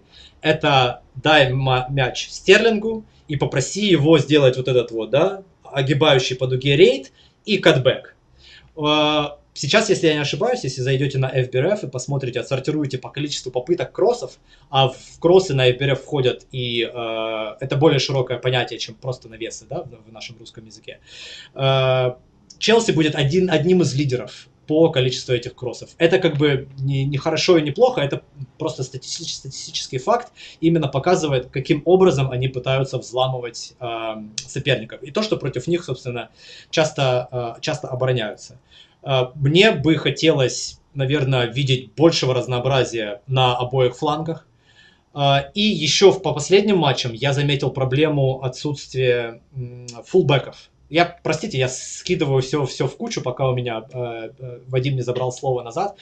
Э, фулбеки в прошлом матче были э, Колвилл и Кукурелья. Причем Кукурелья был совершенно не на том фланге, на котором ты его ожидаешь увидеть, да? А Колвелл это совершенно не тот игрок, который будет делать вот эти вот оверлэп э, забегания. И мы пришли к тому, что как бы Челси особо и не нужно было ничего, по-моему, взламывать, если я не ошибаюсь. Там было сразу довольно-таки быстро они... Нет, первый тайм все-таки они страдали. Неважно. Но, в общем, вот с этой парой фулбеков э, ничего хорошего не выйдет. Нужно, нужно, вот, нужно что-то менять. Нужно там тройка, как было в начале, да, Чилуэлл, или, допустим, справа э, э, ждать, пока выздоровят э, игроки. То есть э, вот, вот с этим проблема, э, которые только усугубляют э, именно э, позиционную игру. То есть нет структуры, нет перегрузки последней линии из-за низкой позиции э, фулбеков. Ну, э, на самом деле, мне кажется, что в позиционной атаке все не так э, грустно. По крайней мере, тут, да, важно дать правильный баланс, потому что я сформулировал сначала вот намерение Челси на каждом из флангов, и оно, в принципе, понятно, что, ком- что команда пытается делать. С другой стороны, важно, что из этого получается, что из этого не получается, и тут уже ты сбалансировал, что действительно пока не все получается. Но помимо того, что ты описал, э, есть еще тоже очень важный момент, это креативность индивидуальная от Энцо Конечно, это просто жесть, что у него до сих пор 0 плюс 0 по результативности. И реализация хромает, ну и партнеры после его хороших моментов, которых он создает больше всех в Челси на данный момент, э, все-таки не забивают, и это тоже важно учитывать, и он как раз-таки создает моменты часто, ну просто разрезающими передачами, то есть это не, не нечто примитивное. Что касается фулбеков, то я думаю, что Э, это в каком-то плане все-таки фича Челси. Э, потому что, как минимум на левом фланге, где играет э, Колвилл, я думаю, что это замысел. Замысел делать из него такого скрытого дополнительного центрального защитника, который только при необходимости поддерживает э, атаку. Хотя он уже тоже делал ассисты и иногда очень неплохо поддерживал атаку. Вот на Мудрик он как раз таки отдавал, когда он забивал свой первый гол за Челси. Йоху. А, но мне кажется, что только один такой, только один фулбэк полноценный на, на всю бровку планируется э, у Челси Э, и это будет игрок на правом фланге, Рис Джеймс, когда он э, вернется. На другом фланге, мне кажется, и не особенно стремится к этому Почетина, хотя если оглядываться на его классические команды, ну, там, на, на шпоры, как на эталон, там действительно э, Уокер и Роуз на двух флангах очень активно закрывали Джину, но мне кажется, немножко трансформировался, и не факт, что мы, в принципе, увидим тут другую динамику. Ну что, обсудим эти уникальные 0-0 в исполнении 0 плюс 0 в исполнении Энса Фернандеса. У тебя есть вообще объяснение, как это получилось? Uh, ну, реализация, реализация. Uh, Энса и, и, и в начале сезона, как мне показалось, uh, Почетино, он был в поиске, в поиске лучшей позиции для Энса, то есть я помню, что его пробовали, его доходило вплоть до того, что, кажется, его э, пробовали использовать в роли левого вингера со смещениями внутрь, и Чилвелл делал вот эти забегания, то есть такие ложные вещи. А, а как только прекратились э, вот эти э, искания, э, как мне кажется, Почетина нашел правильный, правильный баланс в их, в их полузащите, то есть опять же, может быть, Почетина будет не согласен со мной, и, может быть, под, разных соперников э, этот э, треугольник будет вращаться под разными углами, но, как мне кажется, возможно, я под впечатлением двух последних матчей, но когда Энса играет рядом с Кайседо, а Галахер играет чуть-чуть повыше, э, ну, то есть он, опять же, он может опуститься для помощи в билдапе, но так как он хуже всех из них троих э, пасует, да, э, то он, по идее, должен быть чуть-чуть выше, чуть-чуть подальше. То есть у него его сильные стороны – это игра без мяча, это, наверное, какие-то лидерские качества, раз он получил, да, капитанскую повязку. То есть, ну, я не оперирую такими понятиями, но для меня это было удивительно. Просто чувака, которого собирались продавать, такой, оп, а ты теперь капитан. Э, мы, мы... Ну, в общем, его ценят, его почти наценят, и, скорее всего, из-за его э, работоспособности без мяча. То есть, наверное, он хорошо балансирует эту тройку. По поводу Энса, но это действительно, это а, он был точно самым креативным игроком а, второй фазы команды, да, то есть когда команда сталкивается с а, средним блоком, то есть нужно что-то сделать, нужно каким-то образом продвинуться ли, либо разрезающе, а, либо сквозь линию, либо через линию, либо диагональ на фланге, да, то есть э, три, три, три способа преодоления среднего блока, сквозь, через и а, сбоку. Вот, то есть во всех этих отношениях. Я прямо сейчас открыл, а, кстати, FBRF и смотрю по количеству продвигающих передач. А на FBRF там довольно-таки скользкое определение продвигающих передач, но не суть. А, он, у него 83 передачи с продвижением. Понятно, он играет, по-моему, больше всех, да, Энса. А на втором месте идет Галахер, и у него в два раза меньше. Ну, то есть вот, вот, вот такая разница. То есть все держится, все продвижение, вся игра именно продвигающая держится на Энса, и остальные помогают. А, с точки зрения именно э, креатива, э, как ты сказал, что это самый креативный игрок, да, то есть у него куча передач по, по XA, я прямо сейчас проверяю, да, он лучше всех в команде, да, то есть он пасует не только, он э, не только продвигает мяч, но он еще и пасует под удар лучше всех в команде. Но от него не так далек э, Стерлинг, про которого, э, о котором, ну, если честно, говорить хочется не меньше, чем у об, об, об, об, об Энса. То есть это э, прям произошел расцвет. То есть я, если честно, думал, что когда его Мансити э, продавал, я подумал, что о, классно, э, за скольки-то там летнего игрока э, смогли выручить деньги, а тут э, оказывается, что Стерлинг-то ого-го. Он прям один из э, вот этих вот важных элементов э, игры Челси. Точно так же, как и э, вписался э, Кол Палмер, э, которого я, я, я, я помню, что я прям за ним э, очень сильно следил, когда он был еще в, в Сити. Я радовался каждому его появлению, каждому выходу на замену, потому что мне очень интересно манера обращения с мячом. То есть вот какая-то такая, знаешь, угловатая пластика. Ну, в общем, неважно. Энса. Энса крутой. Энса, у Энса будут ассисты. Опять же, из-за регрессии к среднему. А, Энса очень важный, а, и как мне показалось, а, как мне кажется, его лучшая роль это именно в паре опорников, когда Галахер чуть-чуть повыше. Но в некоторых определенных ситуациях я очень хорошо пом- помню э, матч против Ливерпуля, где он играл как раз в правом полуфланге. И вот этот треугольник, о котором ты сказал, Стерлинг, Энса, и, по-моему, тогда был, э, ну я не помню, кто был из правых, э, из правых защитников. Э, в общем, э, вот этот треугольник, он, он, он был очень, он, он был классный. Он прям разрывал э, Ливерпуль, э, лев, левую сторону э, поля Ливерпуля. То есть у э, Почетина есть вариативность в центре поля. Каким образом ты не поверни этот треугольник, есть плюсы. Э, единственное, что хочется пожелать Энса, так это, знаешь, вот это вот э, его желание постоянно стягиваться к мячу и добавлять из, э, когда у Челси уже есть преимущество в билдапе плюс один, допустим, против 4-4-2 соперника, уже есть три защитника, зачем-то опускаться, делать 4, э, делать плюс 2, вот эти вот э, вещи, это единственная моя претензия к Энсу, то есть, но в этом сезоне, как мне кажется, я вижу этого все меньше и меньше, просто потому, что структура Челси стала гораздо лучше. То есть, ну, в принципе, вся игра, то есть ему, ему не нужно, он, он не чувствует потребности к этим опусканиям, по крайней мере, меньше. Я все еще это замечаю, но мне кажется, этого все меньше и меньше. А, да, э, на самом деле я просто не вижу больших противоречий в том, что ты описываешь по поводу Энса и Галлахера. Мне кажется, что тут не обязательно кого-то из них выбирать э, в качестве одного футболиста, который ближе к атаке. Мне кажется, наоборот, когда все будет учился работать, э, они могут э, заполнять два полуфланга, но по-разному. Галахер правый полуфланг и участие в треугольнике, а Энца левый полуфланг и оттуда разрезающие передачи креативность.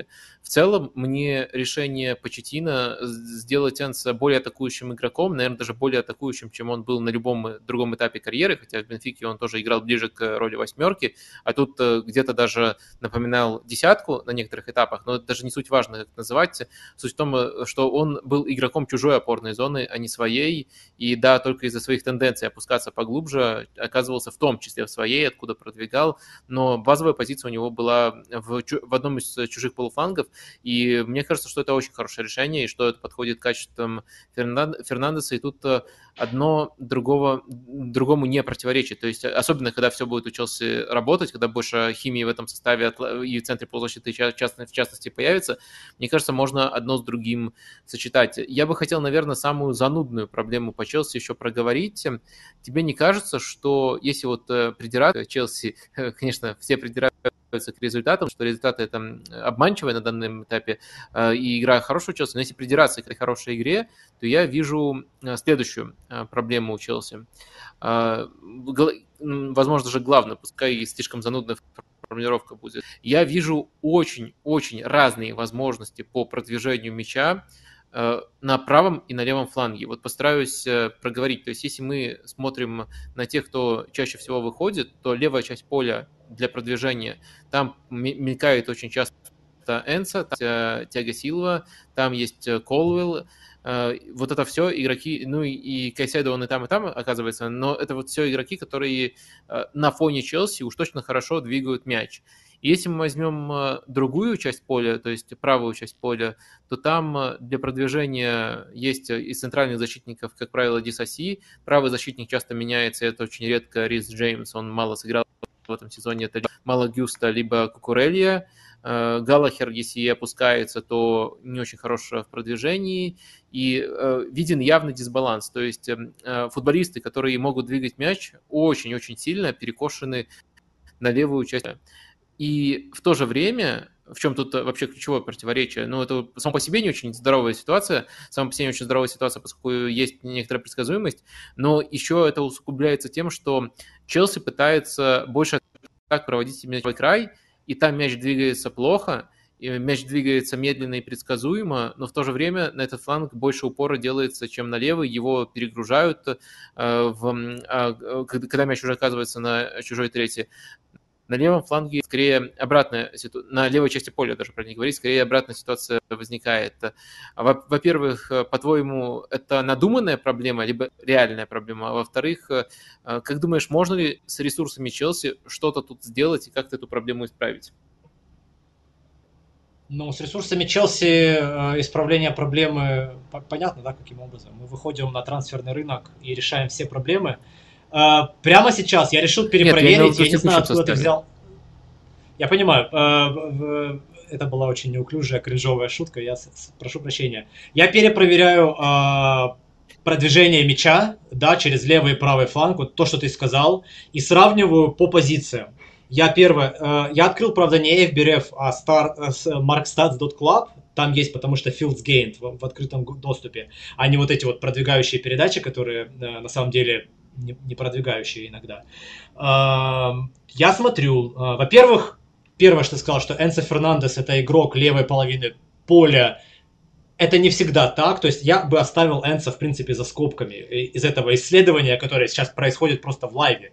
Вадим меня совершенно не готовит к этим вопросам, обычно да, а этот э, застал меня немножко врасплох, поэтому я перепроверяю прямо перед, перед вами. Подожди, подожди. А, Дисаси продвигает мяч лучше, чем Леви Колвилл. Первое, у него больше вот этих вот продвигающих пернанти. Дальше, э, э, правый защитник Мало Густа продвигает больше, чем э, Бен Чилвелл, но это как бы понятно, да, и это по потому поводу что они больше теперь вингеров... атакуют.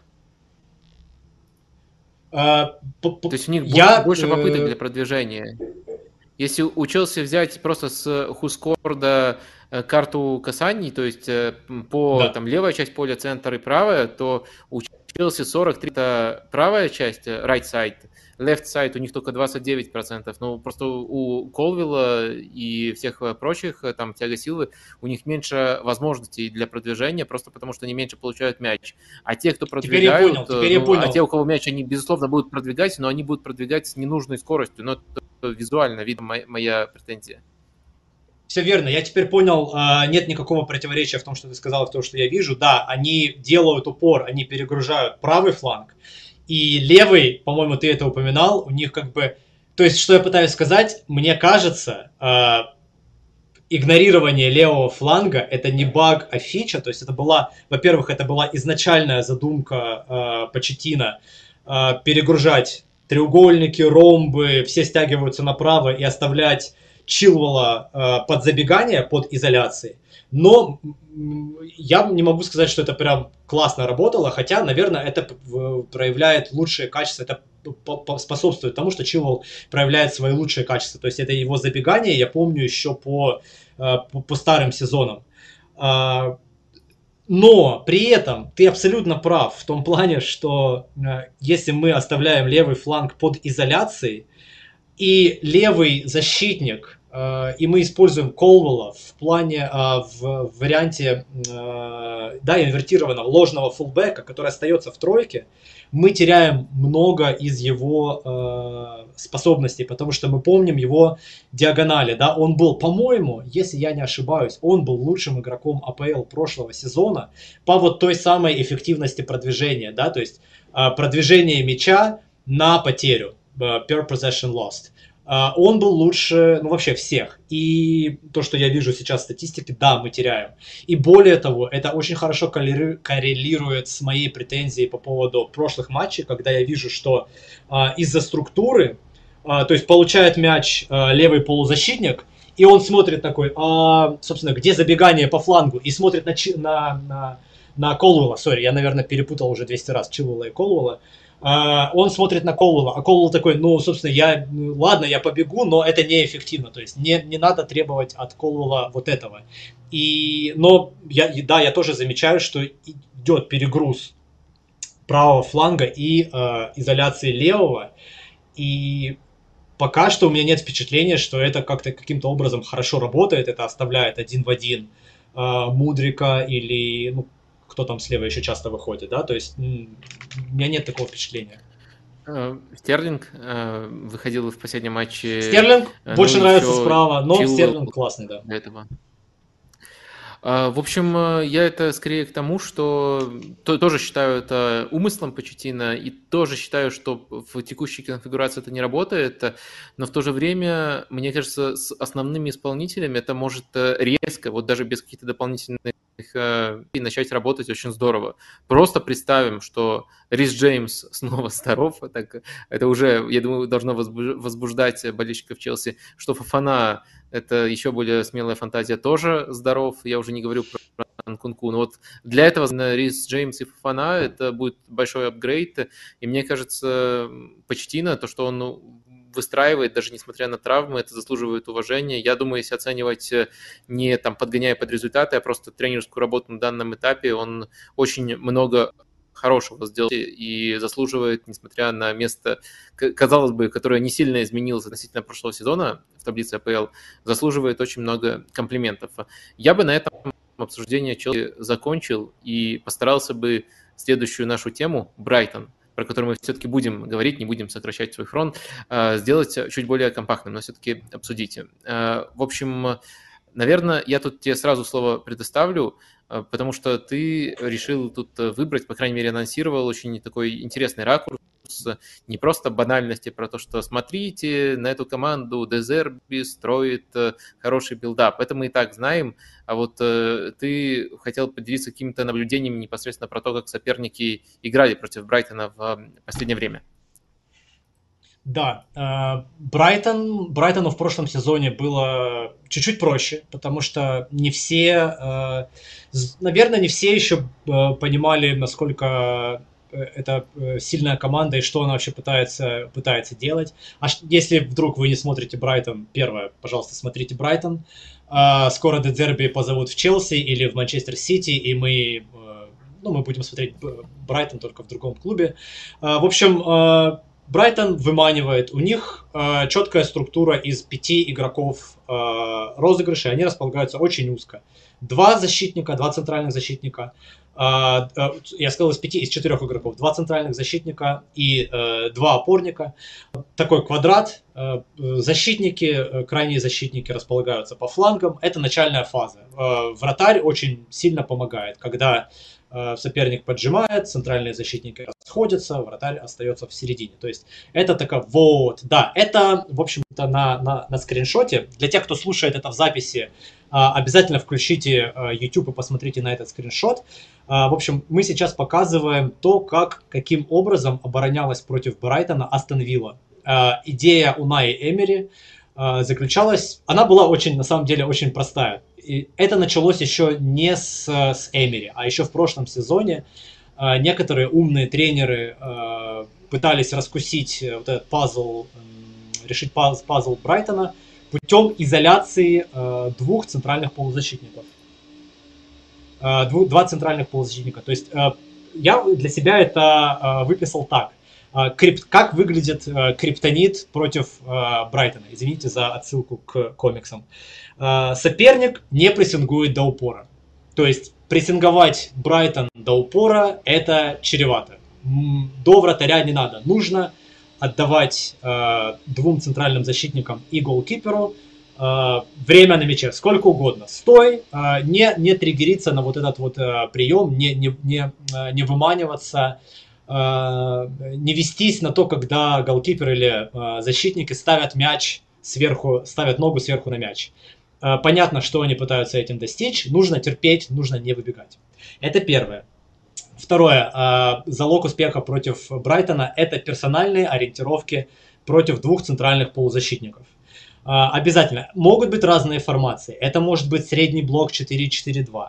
Это может быть, вот как было на предыдущем скриншоте, когда тройка, сразу три игрока охраняют пару-пару э, опорников.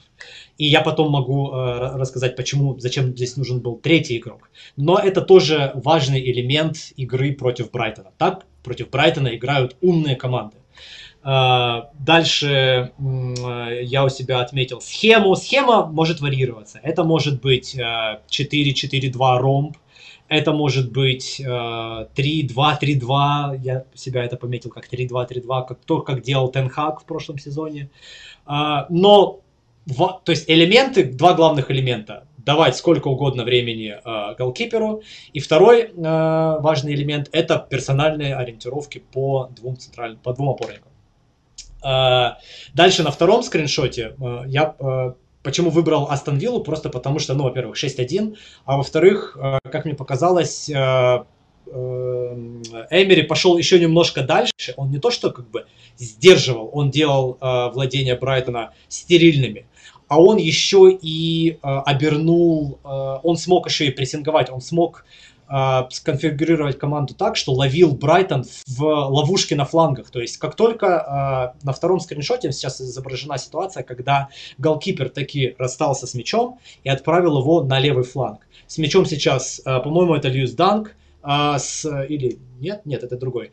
А, в общем, неважно, с, с мячом а, левый центральный защитник Брайтона. И теперь видно, зачем, собственно, а, нужен был а, третий игрок возле опорников. Это Дуглас Луис, и он сейчас он остается по, он состо, остается с одним из опорников, а два нападающих, они могут э, сместиться таким образом, что дальний э, центральный защитник и дальний фулбэк Брайтона остались как бы без опеки, но зато на этой половине поля Uh, у каждого есть персональный оппонент. То есть, таким образом, Астон Вилла офиг... очень круто, uh, чуть было не сказал, очень круто uh, ловила Брайтон в вот эти вот ловушки на флангах. То есть, это именно Дальше, э, Эмери пошел дальше. Э, базовые настройки против Брайтона это сидеть в среднем блоке 4-4-2 или 5-3-2. Э, но самое важное, чтобы были двое, двое нападающих, персонально перекрывали. Либо делали вот этот cover shadow, либо просто, в принципе, как приклеенные были к двум опорникам Брайтона. На этом я закончил. Вадим, если ты хочешь добавить, добавляй. Я хочу, после того, как ты так попустил Брайтон, немножко выступить их адвокатом. Ну, во-первых, все-таки матч с Астон это аномалия, и, безусловно, Астон Вилл заслужила положительный результат, но мне кажется, тут э, э, вот то, то, то, о чем мы часто сегодня говорили в начале применительно к другим командам, ход матча очень сильно влиял на тактику и на просто динамику силы команд по ходу этого матча. Грубо говоря, о чем я, о чем я конкретно. Первый биг шанс в этом матче создал на самом деле Брайтон. Если бы они забили, то я думаю, что Астон Виллы не было бы столько возможности играть на пространстве, и тогда у Брайтона было бы, мне кажется, больше возможностей даже без большого продвижения просто контролировать мяч под прессингом, и были бы совершенно другие соотношения в этих стадиях. В общем, конечно, когда ты пропускаешь двумя первыми ударами, серьезными ударами. Там не помню точно ли это были два первых удара с Астон но два момента сразу же залетают, еще там третий автогол добавляется. Конечно, тебе будет тяжело, и тебя порвут, и Астон Вилла не первая такая команда. Э, был Эвертон в прошлом сезоне, э, и тут, тут, тут тоже матч э, Эм, похожий на этом. Пускай Эвертон не играл настолько же смело. Но мне все-таки кажется, что это, как тогда это оказалось не какой-то переломной точкой, а скорее аномалией, так и сейчас это окажется не каким-то матчем, который характеризует Брайтон, а просто это в очередной раз подчеркивает, что Брайтон это очень рискованная команда, и когда ее сбивают со сценария, действительно может э, случится такая катастрофа, но на каждую такую катастрофу приходит, ну, там, три победы или еще сколько, сколько-то, даже, я думаю, больше, чем три победы, но просто приходит серия положительных результатов. И в контексте состава, который есть у Брайтона, в контексте их ресурса, конечно, хорошее тут перевешивает. То есть я не вижу тут какой-то переломной точки. И если конкретно приводить вот, что можно сделать против варианта, который предложил Эмери, мне кажется, очевидный ход э, – это забрасывать, э, то есть э, забрасывать на вингеров, которые у Брайтона всегда высокой позиции. Наверное, в первую очередь на Митому, но можно и на, там, ну, слева там, справа там меняется игрок, ну, допустим, Соли Марч.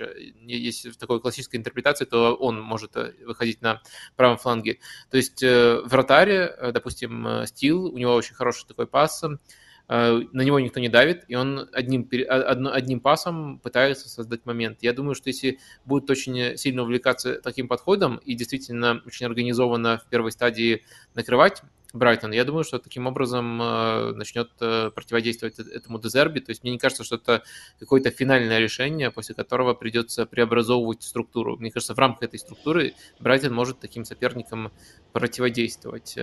Вот как-то так я вижу. Есть тебе что-нибудь ответить на это или к следующим вопросам пойдем по Брайтону? Они еще есть у нас. Очень сложно, очень сложно отвечать, когда твоя фраза, что это не является гарантией успеха против Брайтона, она в принципе была вот в моем, да, в моих ноутах, которые я подготовил под, Брайтон. Действительно, да, то есть все примерно знают, что будет делать Брайтон, и многие уже знают примерно, как этому против, пытаться противостоять, но это получилось, просто мы сейчас живем в такой, а, мы попали в такой отрезок а, по времени, когда это получилось сделать у многих команд прямо подряд, да, то есть это был АЭК, примерно там есть нюансы, э, но примерно одно и то же делали практически все. Персональные ориентировки и свобода э, первой линии э, билдапа. Аяк, Марсель, даже Челси в Кубке делали примерно то же самое. 4-1, 4-1, где пара, где вот эта тройка, она просто была треугольник, он развернут по-другому. Да? Это не гарантия, но это очень хорошо помогает против продвижения Брайтона через центр. Брайтон реш, лишается а, возможности делать вот эти продвижения в, в, в стеночку, когда а, квадрат, я сейчас показываю, очень неловко пытаюсь показать, каким образом смещается квадрат, но в общем, они делают, э, игроки делают примерно вот такие движения, да, когда э, кто-то опускается, кто-то поднимается, игроки вот этого квадрата. А, да, ты прав, я сейчас еще смотрю свои э, ноуты, но, э, опять же, э, нельзя не отметить, нельзя отрицать тот факт, опять же, я подметил, что в прошлом матче э, с Ливерпулем, насколько быстро э, Брайтон, то есть, опять же, Ливерпуль попытался сделать примерно то же самое, единственное отличие от Астон Виллы у них было в том, у Ливерпуля, э, было в том, что вот это вот давление, оно было смелее. То есть у них не было вот этого первого элемента э, противодействия Брайтону. Отдай мяч вратарю, защитникам позволь им э, поставить ногу на мяч. Этого не было. Они, ну это Ливерпуль. Они давили э, сразу. И Дедзерби и Брайтон, как мне показалось, были готовы к этому, по крайней мере, уже когда-то они это точно обсуждали, каким образом мы противодействуем. И что мы увидели в прошлом матче?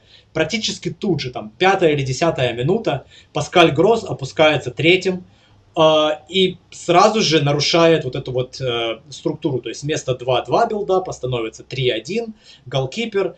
Э, то есть такое ощущение, что Дедзерби пытается искать какие-то компромиссы, варианты а, мне это очень нравится, потому что до этого я думал о нем как о исключительно, ну знаешь, таком а, очень а, не беспринципном, не, беспринципном, не, не, не гибком тренере, да, который ну, не, не будет отходить от каких-то своих стандартов.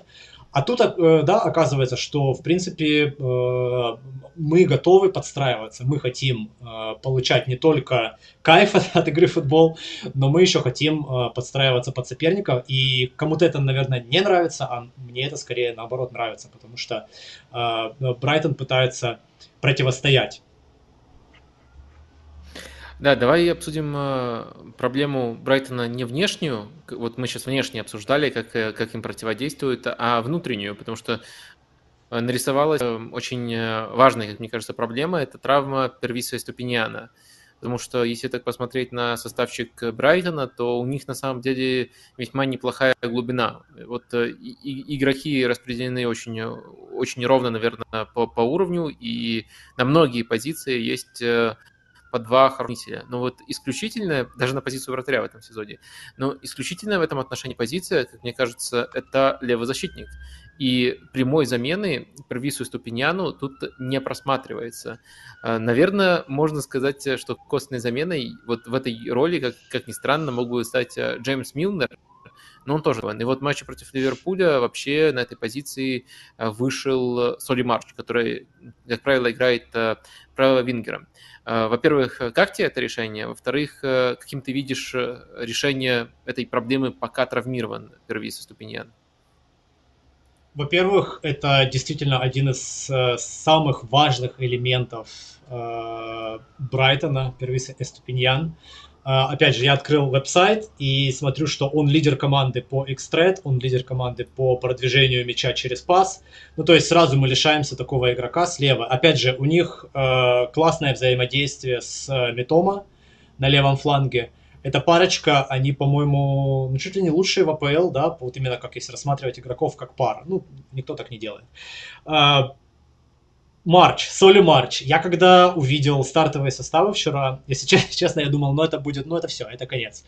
Потому что кто у Ливерпуля там справа? Мо Салах, да, что, что, что сделает Мо Салах с Соли Марчем в защите? Ну, разорвет. А потом, после матча, я посмотрел на баланс дуэли. Есть такой график у меня в, в, у нас в отчетах.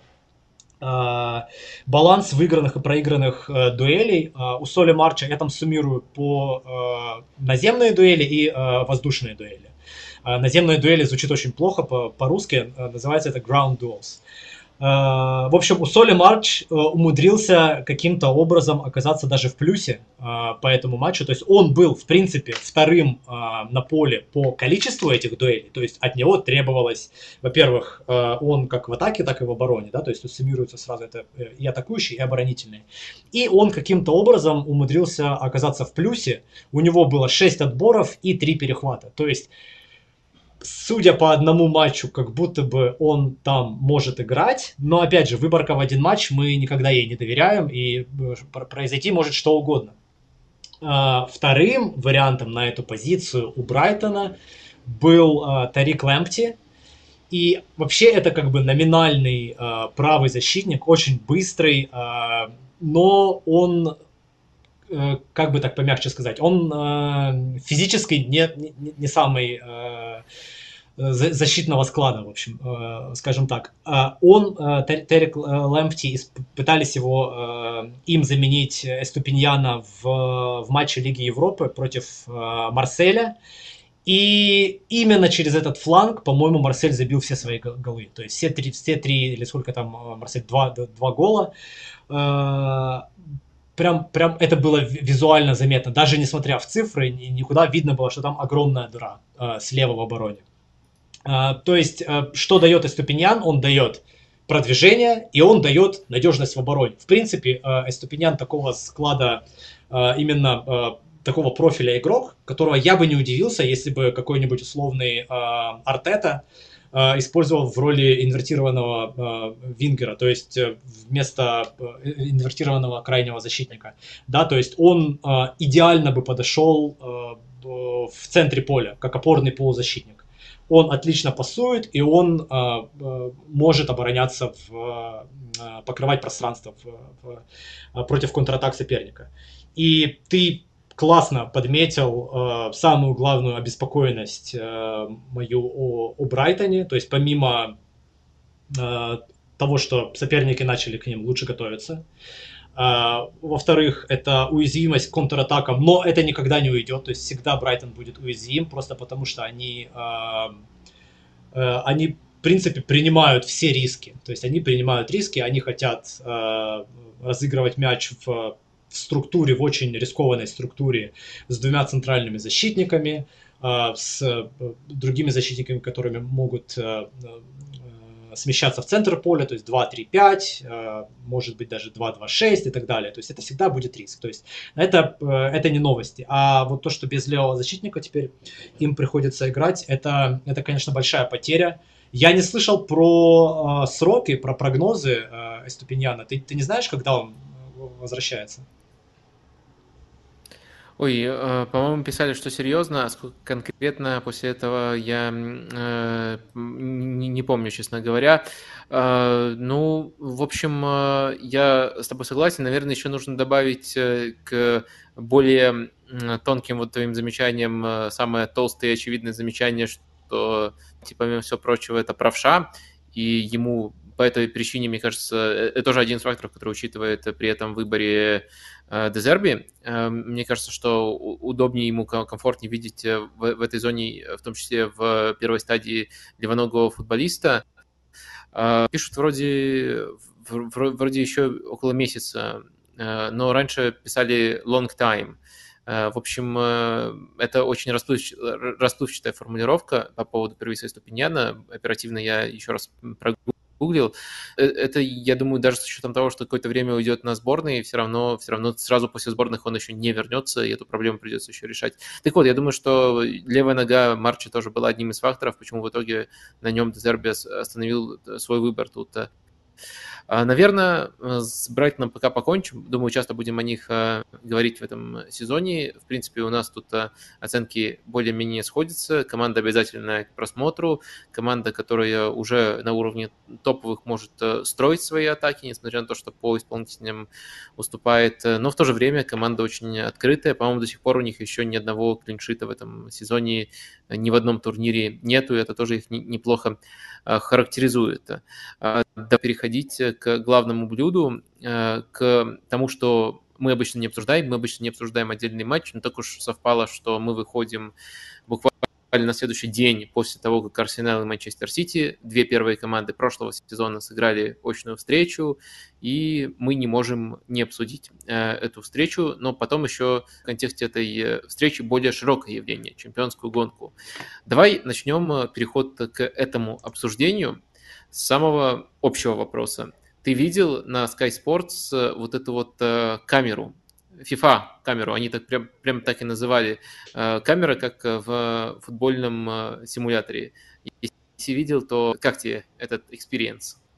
Во-первых, они почему-то продолжают называть игру FIFA, хотя игра называется уже по-другому. Ребята, если вы э, пришли в магазин, я не знаю, в каком городе вы живете, и в какой магазин вы пришли, давайте, допустим, в Best Buy, вы пришли в Best Buy, и ищете на полках игру под названием FIFA 24, вы ее не найдете. Игра теперь называется EAFC 24. В общем, ребята, покупайте, э, стучитесь мне, можем сыграть онлайн-матчик. Э, это, это моя любимая игра. Э, супер, супер. Очень много экшена, аркады и никаких вот этих вот тактических нудных штук. А, по поводу камеры, я ее не видел, но Вадим мне с утра прислал э, запись, и я, если честно, не понял, в чем, в чем здесь э, selling point, что они пытаются сделать. Э, мне, как, как гику, было бы гораздо лучше, э, если бы у меня был доступ к, к тактической камере, а не вот, вот к этой. То есть я, если честно, не... Может быть, я невнимательно смотрел. Вадим, расскажи, в чем, в чем там фишка, э, в чем это отличается от обычной теле, телекамеры. Ну, я не, не скажу, что я защитник этой идеи и прямо фанат вот этого нововведения, но я почувствовал как раз-таки атмосферу а, вот э, самого симулятора от EA, который раньше назывался FIFA, а сейчас называется, называется EA, EAFC. В общем, мне кажется, что это как раз-таки попытка сыграть на том, что очень много поклонников э, у репной серии и позволить им э, через просмотр настоящего футбола почувствовать э, ну, что-то очень знакомое. И даже я далеко не заядлый игрок э, почувствовал эти нотки, то есть те перелеты, которые вот ты наблюдаешь в игре, когда камера игровая ведет футболиста, который с мячом, и вот очень-очень похоже было, и ракурс практически всегда такой же. Э, и это вот получается что-то такое сред... нечто среднее в итоге получается между тактической камерой, поскольку тут действительно в этой камере тоже есть э, такое стремление практически всех футболистов в кадре держать. В этом плане она лучше, чем статичная камера, которую мы наблюдаем ну, которую мы наблюдаем как основную в трансляции, но в то же время она должна чувствуется, что они хотят также, чтобы мы могли нормально различать футболистов, не только только по их манере движения и по их э, номинальной позиции, но и чтобы мы могли их тоже видеть, чтобы они не были слишком далеко. И на выходе получается вот э, что-то такое среднее а, между тактической камерой и общей камерой, и в то же время это еще по атмосфере должно нас э, погружать в атмосферу, которую мы ощущаем, когда играем непосредственно в симулятор э, от IE. Так что думаю, что вот примерно, примерно такой selling point у них. Ну и самое главное, это даже, наверное, не то, что вот я конкретно зритель от этого получу, сколько на меня, на обычного зрителя, который и так этот матч посмотрит, им просто плевать, если откровенно сказать. Это скорее попытка привлечь зрителя, которого завлечет э, сама формулировка. Вы получаете такую же камеру, которую, через которую вы играете жестиком в свой симулятор. Вот я думаю, это Сразу видно, вот, что Вадим не играет в видеоигры, иначе бы он знал, что жестик называется контроллер или геймпад.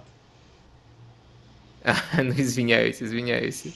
На самом деле у меня есть какая-то PlayStation, наверное, предпоследняя, и я немножко давно, когда было время, э, в симулятор, который тогда еще назывался FIFA, поигрывал, уже не помню. Какая, Давайте, там, если 20, это видео наберет 21. 2000 лайков, мы с Вадимом сыграем в FIFA онлайн матч в прямом эфире.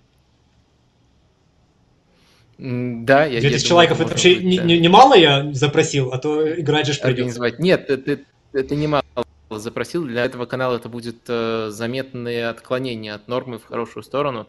Так что, это, это, так что сыграем. Я готов потерпеть это унижение. Я знаю, каким примерно будет результат.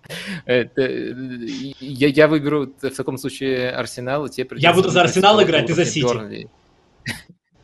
Арсенал и Сити, да, конечно. Ну да, раз мы на обсуждение этого матча, то придется играть Арсенал Сити, и Арсенал э, опозорится. Но я готов на, на такое, на самом деле, пойти. Буду затягивать время и играть на 0-0. Ладно, давай переходить к матчу, э, где два тренера оттягивали время и играли на 2-0. Но немножко это но немножко не получилось. Я, кстати, не планировал этот переход. Это получилось естественным образом. Действительно, чем-то похоже на этот матч. А, давай с общего вопроса, с общих впечатлений. Ты вообще согласен, что можно сказать, что оба тренера, тренера осторожничали относительно своей нормы? Да, но э, Тренеры, оба тренера, безусловно, осторож, осторожничали относительно своей нормы, относительно базовых каких-то вещей, которые мы привыкли видеть. А, у обеих команд по какой-то такому несчастному, наверное, несчастному совпадению отсутствовали э, э, вингеры, ну то есть буквально, да, то есть игра была без, без вингеров. Э, у, у Арсенала главная проблема была в том, что э, не было ни Мартинелли, ни Сака, а, то есть сразу это огромный, огромный... Джезус, э, Джезус классный, но это все равно, это не то же самое, что дает Сака на, на, на правом фланге. А у, у, у Ман-Сити тоже были кадровые проблемы, к которым Гвардиолу, Гвардиоле пришлось адаптироваться это, ну, слоны в комнате, да, два слона, это Кевин Дебрёйне и Родри. Про, про то, что Кевин Дебрёйне получил травму, мы даже успели как-то и подзабыть, просто потому что Родри был в блестящей форме и маскировал, ну, а, при, заклеивал, приклеивал, я не знаю, любой синоним подберите. То есть это человек, который тащил на себе а, Ман-Сити без, а, в отсутствии Кевина. Вот, и тут без него пришлось сыграть три матча, а, я увидел, Вадим, у тебя а, в тексте, я успел прочитать э, то, что Сити заслуженно, там была какая-то такая формулировка, которая меня зацепила, это вот единственный наш шанс с тобой сегодня э, зацепиться, схлестнуться и поспорить. В общем, ты написал, что Ман-Сити как-то там заслуженно проиграл все три матча, но по мне, по моим ощущениям, вот именно заслуженно, ни, ни, в одном матче не было ничего заслуженного, а вот что было, так это, ну, а, недостатки, очевидные проблемы Ман-Сити, когда у них а, в центре поля нет, нет Родри. То есть проигрывать Вулфс, имея разницу по ударам 23-3, ну, такое себе, да, я бы не сказал, заслужили э, поражение. Наклон поля там что-то 80, 40 э, процентов. Э, в общем, неважно, даже не в этом дело. Просто я хотел подчеркнуть то, что я, я, когда готовился к этому стриму, я выписал у себя такую фразу. Вот а, помнишь, Клоп попросил а, переиграть один матч, да, памятный предложил. Я бы вот переиграл этот матч только с Сака, с Мартинелли, с Родри, с Кевином Дебрёйна в основном составе. Вот было бы просто супер. Надеюсь, во, во втором туре нам удастся посмотреть эту игру. Во втором круге. А, да, давай, давай, раз уже задумались леснуться. А, я не помню точно формулировку, которую я использовал, но я считаю, что, ну, могу точно пояснить, что по смыслу имелось в виду. И вот ты вспомнил про 23 э, удары в, в Вулс против Манчестер Сити.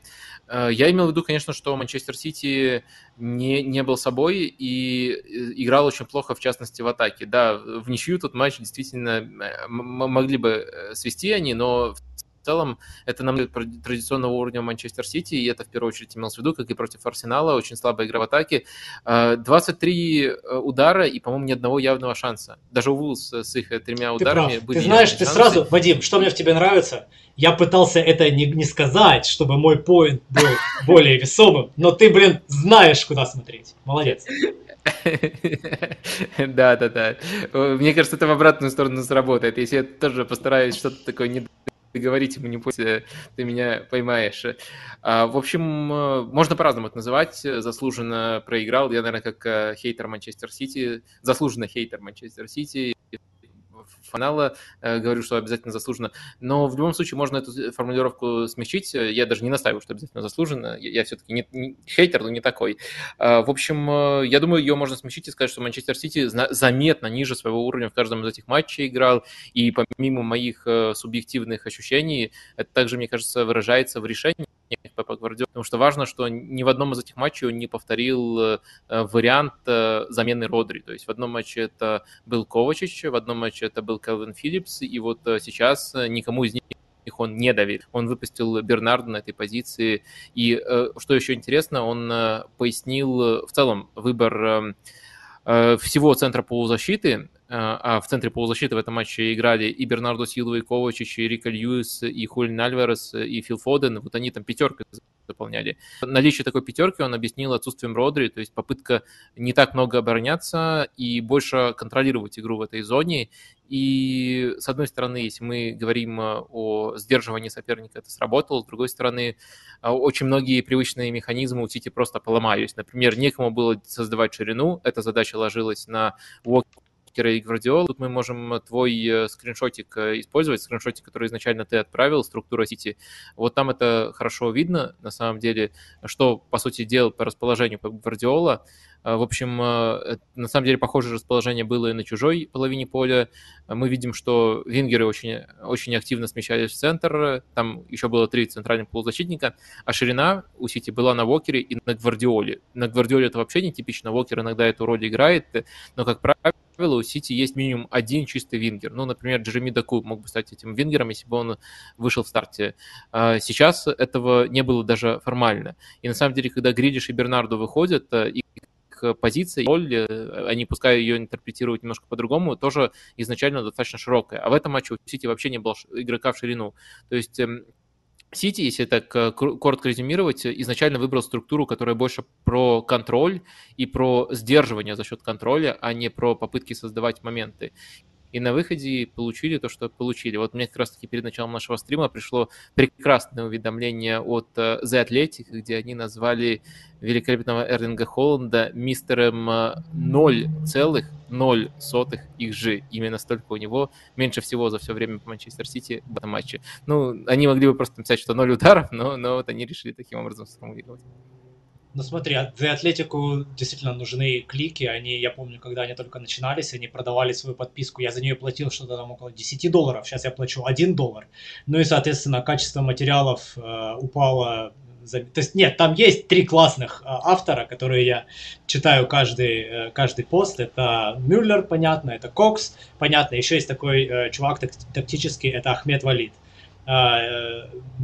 человек, который помогал Коксу писать а, одну из его книг. Ну, это, в общем, такой side note про The Athletic и про такую небольшую деградацию. После того, как, по-моему, их кто-то купил. Чуть ли не Нью-Йорк Слушай, Times, да? я, Я, я протестую. Мне кажется, что все равно The Athletic это лучшее из того, что есть. Э, так это не противоречие, Вадим. Это все равно лучшее, просто стало хуже. Раньше gap был вот такой, как между Родри и э, э, Каземиро, а сейчас как между э, партией Казимира.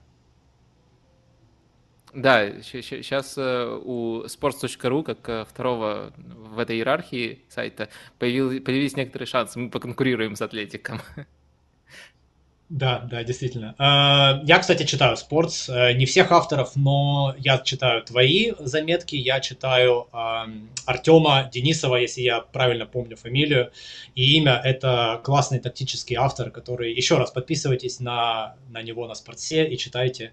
Пишет про Бундеслигу и Францию что мне приятно и важно, потому что я не смотрю ни Бундеслигу, ни Францию, и мне нужно узнавать вообще, как там играют. Нет, я вру, на самом деле я смотрю Байер Ливеркузен, чего и вам желаю. Так вот, про, а, если можно вернуть на экран а, вот этот вот скриншотик, то есть а, Вадим отлично все расписал и рассказал, в чем еще проблема была дополнительно из-за вот этой вот структуры с необычными э, игроками, создающими ширину. Дело в том, что Арсенал очень быстро э, приспособился, очень быстро понял э, отсутствие угрозы от Гвардиола и Уокера и перестал их крайние защитники, это был Бен Уайт и Александр Зирченко, они перестали на них как бы выдвигаться, да, то есть они могли сфокусироваться, то есть четыре игрока, вы видите, линия из четырех игроков Арсенала, они могли иметь преимущество в одного игрока против Альвареса, Фодена и Холланда.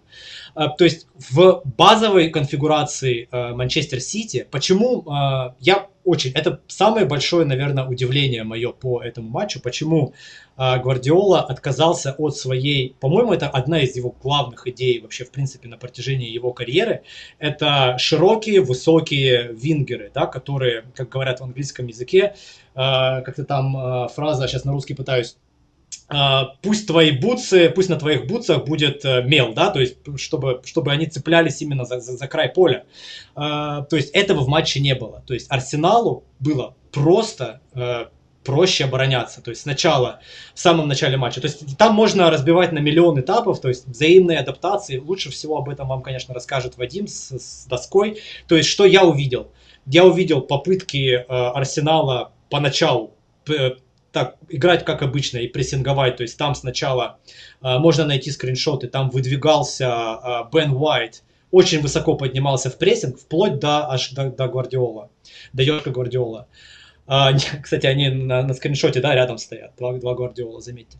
Uh, в общем, uh, но потом Арсенал понял, что это такой риск, да, то есть э, можно получить за спину. И стал больше в первом тайме, особенно в первом тайме, они скорее оборонялись э, таким средним блоком 4-4-2 и с, с преимуществами, с э, фокусом на центр поля. Что произошло? Вот тут на этом скриншоте очень хорошо видно, что Жезус и Троссард, э, это их крайние защитники, насколько узко они располагаются. А узко они располагаются, это как контрмера против э, большого перегруза центра поля со стороны Ман-Сити. То есть э, шаг за шагом тренеры, как мне показалось, они э, адаптировались и пытались что-то придумать в ответ на шаги э, соперника. Гвардиола что-то пытался придумать и в ответ на то, что делал Артета. Это по первому тайму. То есть первый тайм, э, что бы там, вам там не говорил Вадим или что бы вы там не читали, это абсолютно такая нулевая игра, Э, довольно скучная, но с, с какими-то такими а, тактическими нюансами, которые, если ты их видишь, тебе, в принципе, интересно следить.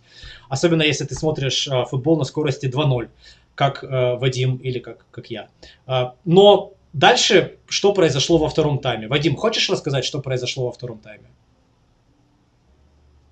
Да не, я в первом тайме э, особо спорить не буду. Я бы, наверное, только добавил, что не только по ходу матча были адаптации, но еще были адаптации до, до матча. Ну, на самом деле, это можно было предвидеть, учитывая сценарий, э, сценарий игры за Суперкубок, но далеко не всегда у Арсенала выходит э, Райс не в качестве опорника, а в качестве человека, который э, стартует рядом там, с настоящим опорником, с э, Жоржини в данном случае, если брать по позиции. Но еще также, также я бы отметил, что когда Арсенал разыгрывал, там и Жоржиньо создавали в опорной зоне контроль, а Райс, он все равно не шел на по-настоящему смелую позицию там и восьмеркой не становился, там восьмеркой в чужой опорной зоне не становился в полной мере. Он чаще всего ушел просто на левый фланг и тоже не очень высоко. И в итоге обе команды вот в плане создания ширины были сильно ограничены. Еще, как мне кажется, Арсенал был ограничен тем, что им было тяжело играть эм, более прямолинейно, более вертикально, не было Мартинелли и не было не, не, не было Букая Сака на, на правом фланге. И вот э, в перерыве самое главное, чтобы я отмечал, это, конечно, выход Мартинелли. Мне кажется, что он э, косвенно повлиял на очень многие вещи. А самое главное, Манчестер Сити уже не мог прессинговать настолько же свирепо, как в самом начале. Появился человек, э, которого можно выйти просто пасом за спину. Следовательно, сейчас э, полностью без э, полузащиты Манчестер Сити не мог оставаться. Он не мог 6 э, футболистов плюс крайнего защитника выдвигать в прессинг, поскольку дальние пасы, особенно с э, рай в воротах, они становились более опасными, чем в стартовом рисунке, где в роли вингеров э, выступали Тросар и Жезус. Вот Мартинелли тут, наверное, чуть не главный в арсенале по этому качеству, и мне кажется, само его присутствие трансформирует рисунок игры. И, понятное дело, и в первом, и во втором тайме э, были попытки попытки у двух команд и строить э, и э, прессинговать соперника, но в первом тайме все равно перевес по владению и по таким метрикам был у Манчестер Сити, пускай стерильный и ни к чему не приводивший. Во втором тайме инициатива перешла э, к Арсеналу. На некоторых отрезках прямо ощутимо переходила к Арсеналу. Я думаю, это в первую очередь связано с тем, что Эм, да, понятно, перестраховывались, но в первом тайме Манчестер Сити получше прессинговал, во втором тайме они лишились такой возможности. Вот я примерно так вижу переворот, который случился в перерыве. Потом еще последовала уже попытка от Гвардиолы э, вернуться к более классическому варианту. Там и Вингер вышел, Джереми Даку, и Стоунс вышел в роли Родри, и уже не нужно было столько футболистов в центре. Если бы замысел сработал, то в голове Гвардиолы нужно было столько футболистов в центре. И Артета свои замены тоже сделал, но я думаю, если выбирать точку поворотную, то вот э, это выход э, Мартинелли и даже не столько его индивидуальный перформанс, сколько его влияние на всех остальных э, футболистов. Вот, может, ты что-то добавишь? Я, я вот таким образом вижу. Нет, нет, абсолютно согласен, да, замена, выход Мартинелли, ну, не, не, не, не было заметно глазу вот этого перехода, если ты смотришь как, как обычный зритель, да, то есть, как бы, в принципе, игра была такая довольно-таки низовая и до, и после. Но вот эти мелкие нюансы, которые ты, на которые ты обратил внимание, да, то есть прессинг, а, еще бы я бы сказал, что фланг, игра в атаке Арсенала перестала быть однобокой. Да, то есть в первом тайме это была угроза только от Джезуса. От Джезуса. Он принципе, ну, он, он всегда хорош, да, то есть, но лучшая его позиция это все-таки в центре, и опять же, это не, не уровень Букайо. А тут теперь у нас э, проблемы могли возникать и справа, и слева, то есть вот это было важно, и, как ты сказал, э, это помогло не только э, э лучше преодолевать, немножко подосадить прессинг Манчестер Сити, но и в принципе Мартинелли он дает лучше качество в прессинге, чем Троссард. А, просто, в принципе, он, он, он, он более активный и более энергичный. И опять же, он вышел э, свежим. То есть мне показалось, что э, Арсенал тоже переключился из более пассивной игры средним блоком э, в более активный э, прессинг. То есть э, там в своем канале я даже приводил цифры, что э, несмотря на то, что да, действительно показалось, что в первом тайме Манчестер Сити с точки зрения прессинга был немного лучше, и на это впечатление очень сильное воздействие оказывает вот эта вот какая-то неуверенность и нервозность Давида Рая. Если хочешь, мы можем поговорить. То есть, ну, можем приберечь до следующего стрима, чтобы у нас было больше информации для, для сравнения, да. А, ну, то есть вот эта вот нервозность, вот эти выносы, там Альварес чуть было не забил гол, заблокировав его удар. То есть вот эти вот моменты, они как бы создавали впечатление, как будто бы Сити этот поджимает. Вот. А во втором тайме уже не было этого впечатления. Даже наоборот, мне показалось, что Арсенал прессингует лучше. И по цифрам это тоже, по итогу всего матча, это видно, что там точность передач, количество высоких переходов владения и так далее. Ну, такие косвенные показатели, но которые в, в целом, если они все, абсолютно каждый из косвенных показателей говорит, что Арсенал прессинговал более эффективно, ну, э, возможно, оно так и было было. А, и потом ты вскользь упомянул, а, что Гвардиола попытался вернуться к базовым, да, к, к широкому дриблеру на, на фланге атаки. Это был Доку. Мне, мне понравилось, как... Это опять же было такие, знаешь, как перестановка фигур шахматы. Ага, я выпускаю доку, а вот тебе Тамиясу на этот фланг. Ну ладно, Тамиясу, теперь я переставляю доку на другой фланг. И там, в общем, вот эти вот все, и а, как вишенка на этом торте. А, есть... а, а, а мне понравилось, что, что этому предшествовало. Выходит э, Джереми Доку, и, ну, казалось бы, что это такой очевидный ход, и мне даже стало страшно, что вот Зинченко, который не очень хорошо обороняется, будет э, дуэль против э, Джереми Доку, но перед тем, как э, выпустил Тамиясу Артета, было несколько дуэлей у них, э, и Зинченко как-то как вообще не, не свойственно для себя, как монстр какой-то съел Джереми Даку, и э, я считаю, что тоже надо проговаривать э, показательно, что Джереми ушел на левый фланг еще до этой замены.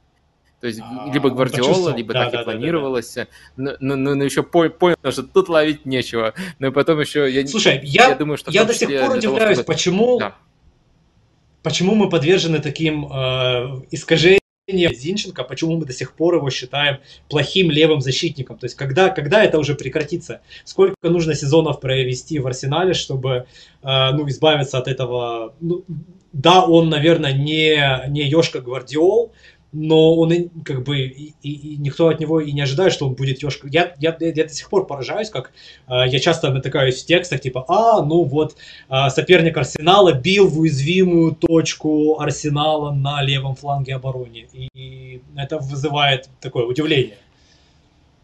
Слушай, с одной стороны, я с тобой согласен, э, с другой стороны, все-таки Эм, ну, особенно люди, которые без тактичности пытаются вот разобраться достаточно конструктивно, они все-таки пытаются какую-то точку для сравнения выстроить. И я думаю, что даже решения Артеты показывают, что что он, Зинченко, именно когда нужно больше обороняться, когда владение не 60%, а ближе к 40%, он Зинченко не очень котирует как именно защитника, который защищается, и он э, даже в прошлом сезоне старался в таких сценариях выпускать Кирана Тирни, его выше котировал. Сейчас таким футболистом становится Такахира Тамиясу, и я думаю, что тут, тут, тут даже Артета подвержен этому искажению, либо, может быть, это не такое уж искажение, и действительно при том, что э, э, да, может быть, быть и такое. Не знаю, что из этого вероятней. Э, я, я думаю, что при том, что... Просто мне очень нравится Зинченко, и я прямо... защищаю его вообще при любой, э, любой возможности и готов э, зарубаться даже с, с Артетой. Но, скорее всего, вы правы. Я, я принимаю ваши аргументы. Я, я, я готов отстаивать его общую, скажем так, общее соответствие этой роли. Просто баланс, баланс плюсов и минусов, он прямо очень-очень э, позитивные. Ну, короче, мне кажется, это примерно дилемма, которую мы наблюдаем с трендом, только, может быть, не такая радикальная. И влияние Трента в целом сильно положительное, и влияние Зинченко на команду тоже сильно положительное. Ну да, понятное дело, если отправить его в Лутон, там он не сможет показать свои сильные качества, там будут только его слабые качества проявляться. Но когда он играет в Манчестер Сити, в Арсенале, то, мне кажется, это ну, просто для таких систем э, потрясающий футболист, э, и думаю, просто то влияние, которое он оказывает на команду, то, то, то та разница, которая есть с ним без него, это подтверждают лучше, чем что-либо другое. Но важно просто не ставить его в ситуацию, когда 60% э, э, атакует соперника. А в то же время я просто почему вообще с этого начал?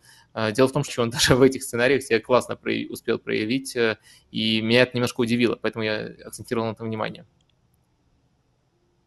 Результат по делу, Вадим? Слушай, ну у меня соблазн отвечать, что по делу. Но я тоже тут боюсь некоторых э, байсов. Боюсь байсов, ничего себе. боюсь искажений когнитивных э, и, и того, что я им подвержен. А, в общем, э, мне кажется, что в совокупности брать команду, которая была ближе к победе в этом матче, то это Арсенал. И мне также кажется, что очень красиво э, тренеры распределились заменами, и они красиво оказали влияние на матч. И тот факт, что, по сути, все игроки, которых выпустил Артета на замену, они поучаствовали в этом голе, тоже все очень красиво. Из этого верить, что этот гол, ну, пускай не был неизбежным, но в то же время был заслуженным. Если вот выбирать команду, которая была ближе, то это Арсенал. Но в то же время, если бы матч закончился 0-0, я бы сказал, что в этом нет вопиющей несправедливости. Я бы сказал, что обе команды друг друга сдерживали. И да, Арсенал был чуть ближе Э, к, э, к победе, но все равно вопиющей справедливости в этом не было. Правда, тогда я бы, наверное, больше вспоминал эту жесть с Матео Ковачем, которую мы уже затрагивали в начале сегодняшнего стрима. Э, я думаю, он должен был быть удален, и тогда бы немножко по другому сценарию пошел матч. В общем, в совокупности... Ну, если, если бы Матео Ковачич был бы удален, думаю, да. у, у Гвардиолы не было бы таких проблем в следующих трех матчах. У него есть отличный игрок Родри на эту позицию. Следующих не было бы, но в, в этом получил бы трешку. Да. А, ладно, давай э, на финишную прямую выходить, как э, чемпионская гонка, где-то через три месяца на нее выйдет. А у нас последняя тема именно чемпионская гонка. Мы делись, я сразу это анонсирую, мы и для наших зрителей, что мы так долго не собирались сидеть. Э, обычно хрон у нас поменьше, э, но тут э, позволяет ситуация. Я тут, тут тоже, думаю, большой секрет не открою, что в стране, где базируется сегодня праздничный день, День благодарения в Канаде, Э, God bless Canada, или как там надо говорить в, в такое время. В общем, мы можем себе позволить, но уже тоже сильно затягиваться, а, затягивать не будем.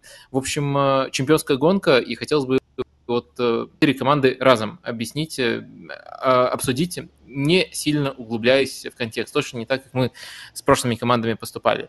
Давай сначала сверим часы. В общем, четыре команды в чемпионской гонке, либо это под сомнением?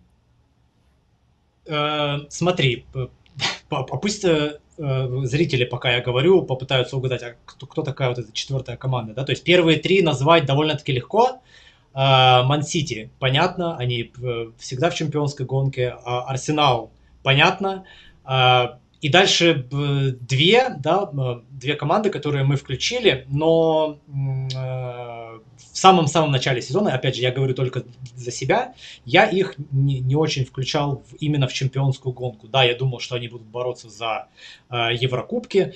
И тут с, с такой натяжкой мы, э, я захожу на сайт э, The Analyst, это сайт от Opta, кажется, да, да, provided by Opta, э, и там можно э, в режиме реального времени после каждого тура сверять свои ощущения по, по, по чемпионской гонке с тем, что какие прогнозы дает их модель.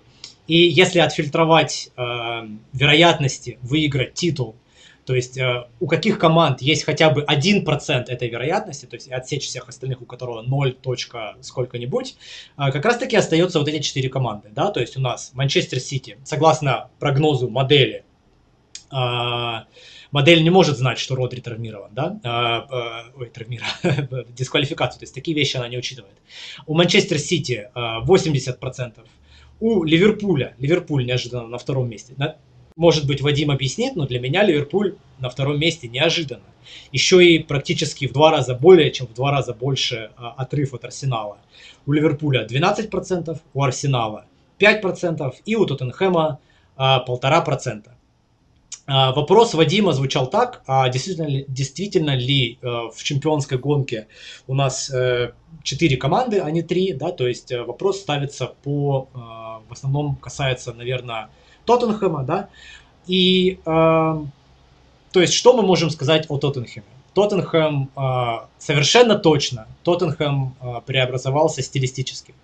А, это мы отмечали еще, по-моему, на прошлом э, стриме. Это было видно по четырем матчам. Это видно еще, еще больше по, э, по, по большему количеству игр, которые мы уже увидели. Что Картинка нравится, про тот, это то, что... Тут, мне кажется, в тему будет. Да, я жду. Э, картинку про Тоттенхэм. Она в списке у нас была последняя. Картинка про Тоттенхэм, э, сравнение с прошлым сезоном. То есть помимо э, стилистических изменений, вообще эта картинка, она будет у нас, по-моему, для всех команд. Я не уверен, что мы будем заострять внимание, у нас не очень много времени, но как она выглядит для Тоттенхэма, это самая большая разница вообще из всех команд, которые я вчера перепроверял, которые вообще входили в наш список. А, по сравнению с прошлым сезоном. Самая большая трансформация. Посмотрите, точность, опять же, последние две а, а, строчки говорят о качестве билдапа. Продвижение после ворот, э, это не так э, заметна разница, но точность передач в билдапе на сколько? 5% выше. То есть э, команда и так была выше среднего по АПЛ, а тут на, одну стандарт, на одно стандартное отклонение выше среднего. То есть это входит в верхние там сколько, 10% э, лучших команд э, за все сезоны, за, за, за, за два сезона. Вот. А, то есть это первое. Дальше смотрим на... А, мне очень нравится здесь даже не процент владения и наклон поля, хотя видно, да, что это тоже большая трансформация именно стилистическая, то есть из команды, которая владела мячом 50%, и наклон поля был отрицательный, то есть 45%, все, что ниже 50%, говорит о том, что в финальной трети а, в прошлом сезоне Тоттенхэм находился реже, чем их соперники. Но это понятно, да, там был стиль выманить и за, а, за, забрасывать, да, ну, атаковать пространство. А, больше всего мне здесь нравится это процент действий в финальной трети. То есть прошлый сезон 17%, этот сезон 23%.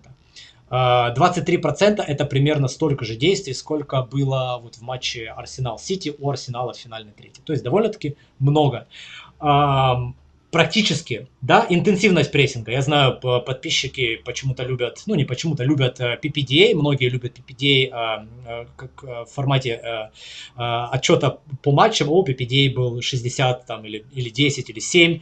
На дистанции сезона эта метрика работает гораздо лучше, то есть у нас пока 8 матчей, мы осторожны, мы скептичны, но все равно, да, то есть такая разница, она не может быть просто так, с 13 PPDA до 7. И как следствие этой трансформации, а, у нас возросли а, вот эти вот верхние пункты, да, у нас а, атака, мы смотрим первый и третий, создана XG и создана угроза с игры.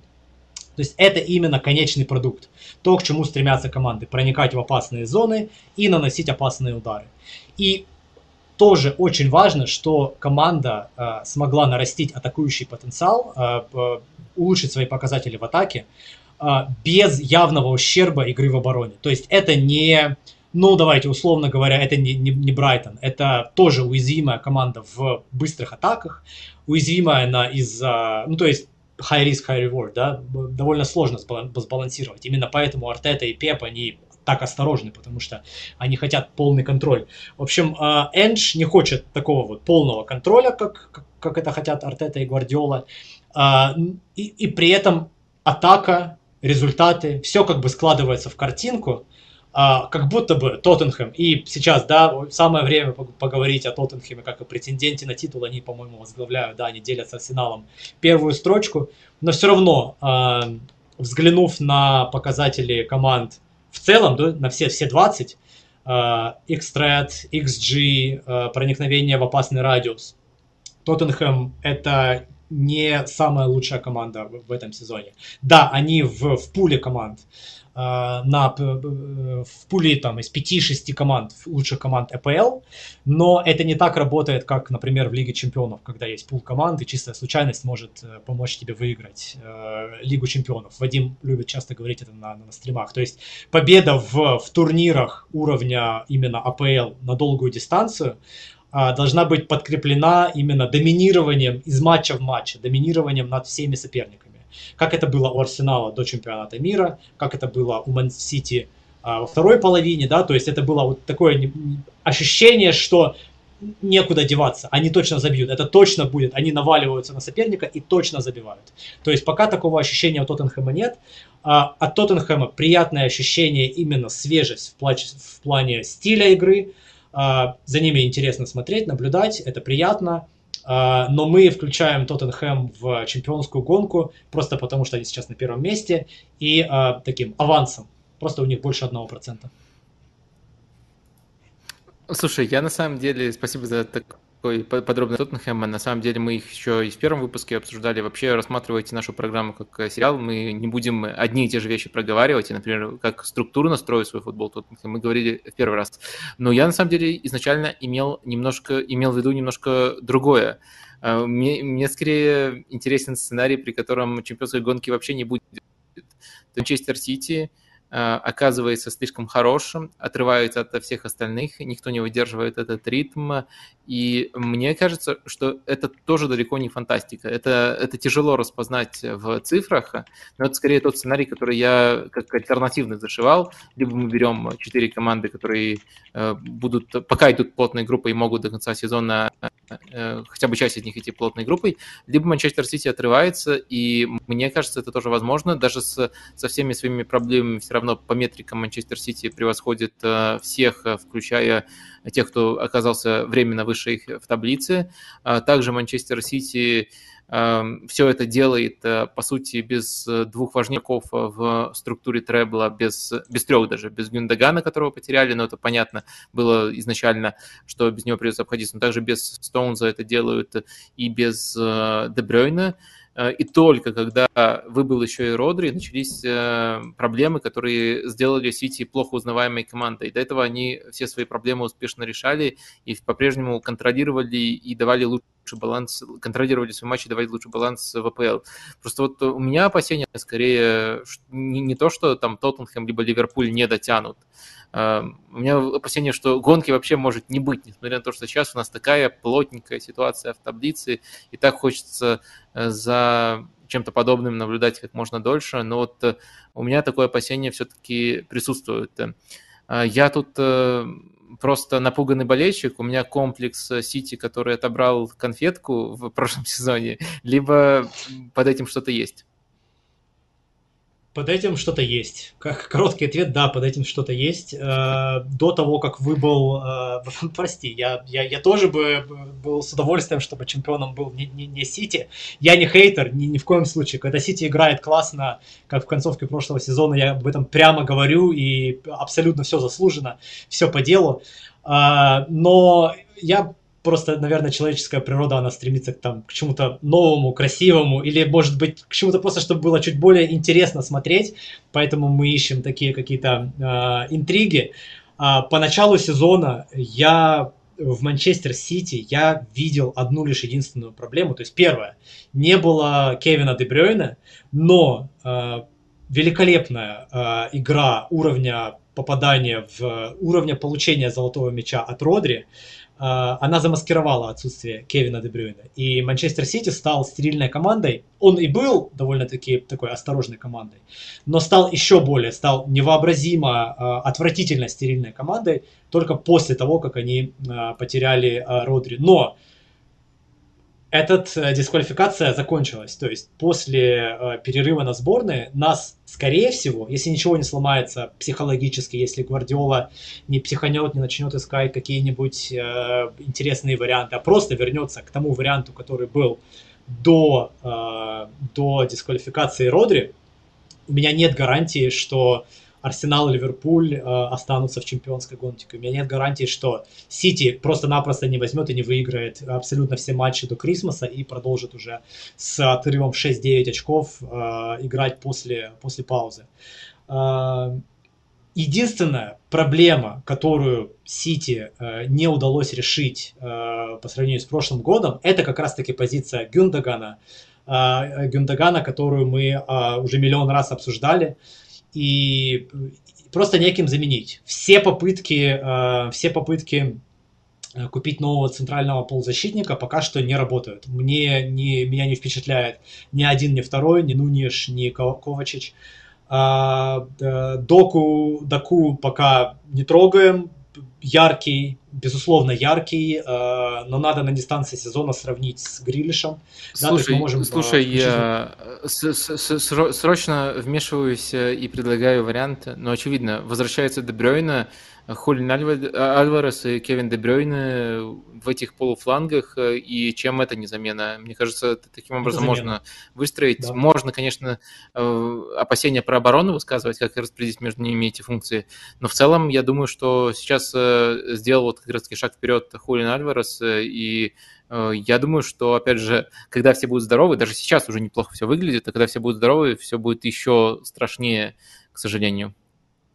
Да, к сожалению, все именно, скорее всего, вернется именно к этому, и нас ждет увлекательная борьба за Лигу чемпионов, потому что пул команд, э, которые претендуют на Лигу чемпионов, а еще, может быть, это будет не 4 места, а 5 мест, да, то есть мы сразу включаем сюда, надеюсь, мы включаем сюда Брайтон, может быть, мы включаем сюда даже Астон Виллу и Ньюкасл, э, о них мы поговорим в следующих стримах, но э, короткий ответ на твой вопрос, э, на который я ответил долго, да, вполне вероятная ситуация, что с возвращением Родри, а еще позднее с возвращением Кевина, но это будет машина, такая же машина, как в концовке прошлого сезона. Ну, давай немножко оптимизма, в том числе болельщики Арсенала, наверное, ждут от меня оптимизма. У меня просто так получается, наверное, из-за моей симпатии к Арсеналу больше болельщиков Арсенала смотрят, я надеюсь, распределение более равномерное, но без фанатизма. Немножко оптимизма, но без фанатизма. Вот так это сформулируем. А, Все-таки важно, что Сити уже некоторые очки растерял. Важные очки растерял, и растерял их на отрезке, который был э, одним из самых э, легких вообще, вот если сравнивать, мы уже сравнивали календари всех команд ВПЛ. И дальше мы смотрим, даже с учетом их качества игры, у них сейчас будет э, весело. У них будет после паузы на сборных на сборной, потом у них Манчестер Юнайтед будет, потом передышечка с Борнмутом, дальше Челси, Ливерпуль, Лейпциг в Лиге Чемпионов, Тоттенхэм, Астон Вилла. Вот я, я надеюсь, что тупо за счет того, что их загоняют, тупо из-за того, что у них подряд столько трудных матчей. Ну, там еще Young Boys разбивает немножко, но в целом очень много трудных матчей, а легкие матчи они уже провели, и некоторые потери важные были в этих легких матчах. Поэтому я надеюсь, что за счет этого Сити не сможет себе создать отрыв, а если до определенного момента нет отрыва, то, по крайней мере, сохраняется надежда. Вот э, чем-то этим и э, будем жить. Э, слушай, э, две другие команды, которые формально в гонке, Арсенал и Ливерпуль, что-то нового мы тут скажем. Арсенал мы уже обсудили, в принципе, и обсуждали в первый раз. По Ливерпулю, вот мне, наверное, больше интересно твое мнение. Э, вот э, что, что мы можем на текущем этапе сказать по, по Ливерпулю, потому что если резюмировать именно впечатление, то мне кажется, что с одной стороны Ливерпуль эм, играет слабейшая команда из этой э, четверки и, конечно, очень классно переворачивает матчи, но стартовый план у них по-прежнему самый деленный и самый шаткий, вот если оценивать по высоким стандартам, а мы сравниваем с лучшими командами лиги. В то же время они все-таки эти матчи переворачивают, они переворачивают их не случайно, а потому что очень большие возможности влияния со скамейки есть Юргена, может, никогда у, у него еще таких возможностей не было. Ну и еще э, особенности оценки Ливерпуля э, это удаление, то есть у них слишком много, больше всех ВПЛ в неравных составах было минут сыграно, поэтому их тяжело оценивать э, по общей планке. Вот у меня такие по Ливерпулю, и вот, э, во-первых, э, может быть, я что-то упускаю, во-вторых, какой вывод из этого мы делаем, если мы смотрим с холодной головой, Ливерпуль это команда в гонке, либо это команда команда, которую мы инерции заносим в гонку, просто потому что Юрген Клоп все еще тренер этой команды, они были тут очень много раз, они менталити monsters и так далее, и так далее. Вот какая у тебя позиция тут э, ближе? Инерционное заношение в гонку, либо Ливерпуль это real deal? Ох, ты хорошо завернул вопрос. Э, я под Ливерпуль к нашему стриму подготовил картиночку, которую я чаще всего встречал, э, не саму картинку, а именно разговоры, когда разговоры касались Ливерпуля э, о том, а что было бы, да, а что было бы, если бы Ливерпуль там не удалялся в каждом матче? На самом деле не в каждом, там из восьми игр в АПЛ пять было в полном составе и в трех было удаление один из этих трех матчей, по-моему, с Борнмутом им удалось победить. А, в одном была ничья, и один они проиграли шпором. А, в общем, а, картинки Это как, знаешь, в детстве были книжки, да, две картинки и э, найди 10 отличий. То есть отличия между левой и правой картинкой. Или как в офисе было, да, то есть э, э Пенни показывает две одинаковые картинки, но, но они же совершенно одинаковые. Нет, э, в общем, картинки эти две разные. Они э, показывают, если, если хорошенько присмотреться, Ливерпуль на левой картинке это в принципе за весь сезон, то есть все 8 матчей. А Ливерпуль э, на правой стороне это если исключить три матча, в которых у них было, у них было из, э, удаление.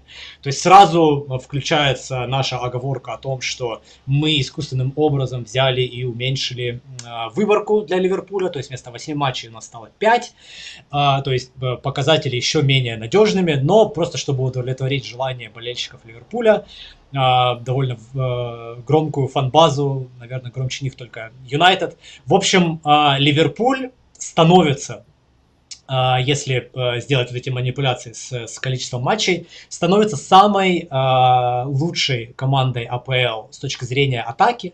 Да, мы видим по оси, по горизонтальной оси, на которой написано created threat. То есть то, что они создали угрозу, да, то есть э, проникли с игры в самые опасные зоны соперника. То есть это самая э, атакующая, самая лучшая атака лиги с игры. Э, опять же, маленькая выборка, все дела. Э, опережают шпор. Но в то же, самое, э, в то же самое время э, Ливерпуль, э, если посмотреть на горизонтальную ось, они допускают, даже в матчах, в которых они играют полный матч в полных составах, они допускают, допускают столько же угрозы, сколько, например, Бернли, Форест, Фулхэм, что там еще, Эвертон. Ну, то есть это все еще вот та самая разбалансированная команда. Как говорил э, кто-то из, из них, э, из, по-моему, Клоп, не, не, не, не второй, не, не, э, не его помощник, э, что я хочу, чтобы моя команда всегда атаковала. Даже когда мы теряем матч, мы хотим атаковать, даже когда мы... То есть всегда. Э, но это прослеживается и в цифрах. Э, есть э, сомнение, что такой способ, э, такая, такая разбалансированность, она на длинной дистанции – Э, помогает. Что точно, э, чему, чему точно способствует э, такой, такой режим игры, это то, что Ливерпулю становится проще взламывать э, автобусы, да, то есть команды, которые, э, которые как бы, знаешь, типа э, Бернли или типа э, Борнмута или Фулхэма, которые как бы и не прочь повладеть мячом, э, то есть такая открытые, открытые сценарии, э, они игра туда-сюда, она на руку, на руку Ливерпулю. То есть мы забьем просто больше, да, да хорошо, мы, мы пропустим один гол, э, но мы забьем 4. Э, но, э, опять же, я вот матч э, против, э, против Брайтона, это соперник не уровня гонки Лиги Чемпионов, да, Брайтон, это, ой, не, не уровня гонки за чемпионство. Это именно Брайтон, это с большими авансами, это команда уровня Лиги Чемпионов. А, я не увидел вот того самого ощущения, которое было, а, когда я смотрел в прошлом сезоне. Опять же, это все на уровне ощущений. Я через цифры это не знаю, как передать. Может быть, там уровень доминирования. Я покручу, поверчу, посмотрю данные. Но вот это ощущение, что Арсенал точно забьет. Арсенал наваливается. Атака за атакой. Контрпрессинг. А, замкнуть соперника. Этого у Ливерпуля нет. Или как то же самое ощущение было у Ман-Сити во второй половине чемпионата. А, атака за атакой, контрпрессинг, мы возвращаем мяч моментально, мы доставляем его обратно, соперник прижимается и не знает ничего делать. Этого у Ливерпуля нет, у Ливерпуля есть э, идеи, рабочие идеи, э, но опять же, э, по инерции. Ответ на вопрос, как мы добавляем Ливерпуль в этот список к э, Арсеналу Сити. По инерции, я помню тот Ливерпуль, мне он нравился. Э, в этом сезоне у меня все еще нет убедительных доказательств, что вот тот самый прессинг, он вернулся. Да, я тут э, снова солидарен, и, наверное, этот намек еще немножко в в вопросе зашил, мне кажется, мы должны Ливерпуль тут упоминать, но все-таки можем в то же время немножко э, объективно, объективно, объективных эм, данных тут к этому добавить, и они пока не в пользу Ливерпуля, но в то же время их тяжело трактовать. Э, так, ну, в таком случае э, мы все эти команды еще, думаю, по ходу будем обсуждать подробнее. Давай резюмируем такой вот расклад, грубо говоря, назовем это чемпион чемпионская шансы в чемпионской гонке согласно вот нашей программе, там русскоязычный, английский МНФ. Я попробую каркас тут сделать, а ты, если что, поправляй, двигай. Я так понимаю, сейчас э, в нашей иерархии на первом месте все еще Манчестер Сити, и вопрос только просто на первом месте, либо на, на таком первом месте, которое может убить саму гонку. На втором месте пока все-таки Арсенал.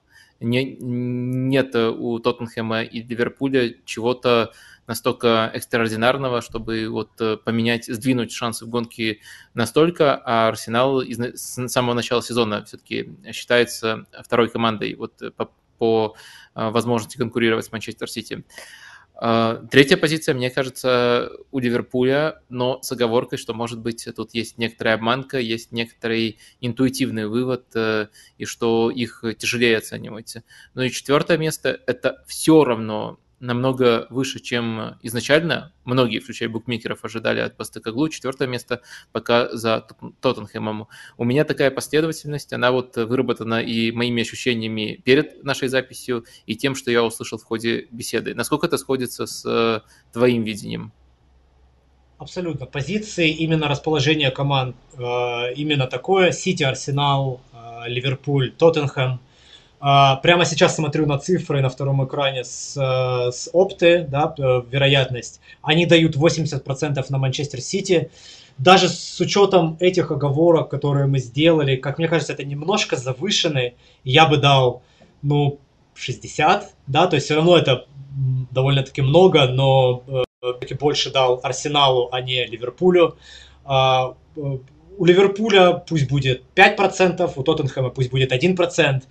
А вот все проценты, которые мы забрали у Ливерпуля и Манчестер Сити, я бы отдал Арсеналу. То есть, наверное, там в сумме получается 60, 30, 10 и 1%. Как-то так. Эм, это не сильно противоречит моим внутренним э, ощущениям. Ну, я думаю, на этом можно, в принципе, резюмировать сегодняшний выпуск. Итак, мы, как я уже сказал, засиделись дольше, чем ожидали. За это огромное спасибо всем участникам. И под участниками я тут э, подразумеваю тех, кто до конца нас досмотрел, те самые люди, которым интересен такой занудный, но, надеемся, конструктивный подход к анализу футбола. Спасибо. И особенно спасибо тем, кто еще поставил лайки. Э, также э, спасибо Роме за то, что уделил столько времени сегодня нам и все очень подробно с графиками объяснил. Я просто по памяти, даже у меня по памяти был я сам, и как-то неловко было говорить спасибо самому себе. Э, для меня это в кайф, так что обойдемся без этого. Но еще э, режиссеру трансляции можно сказать спасибо Виталию. Ну и отдельное спасибо тем, кто мы, тех, кто поддерживает нас на платформе Boosty. Э, вот мы этот список э, как раз после завершения эфира по традиции выведем.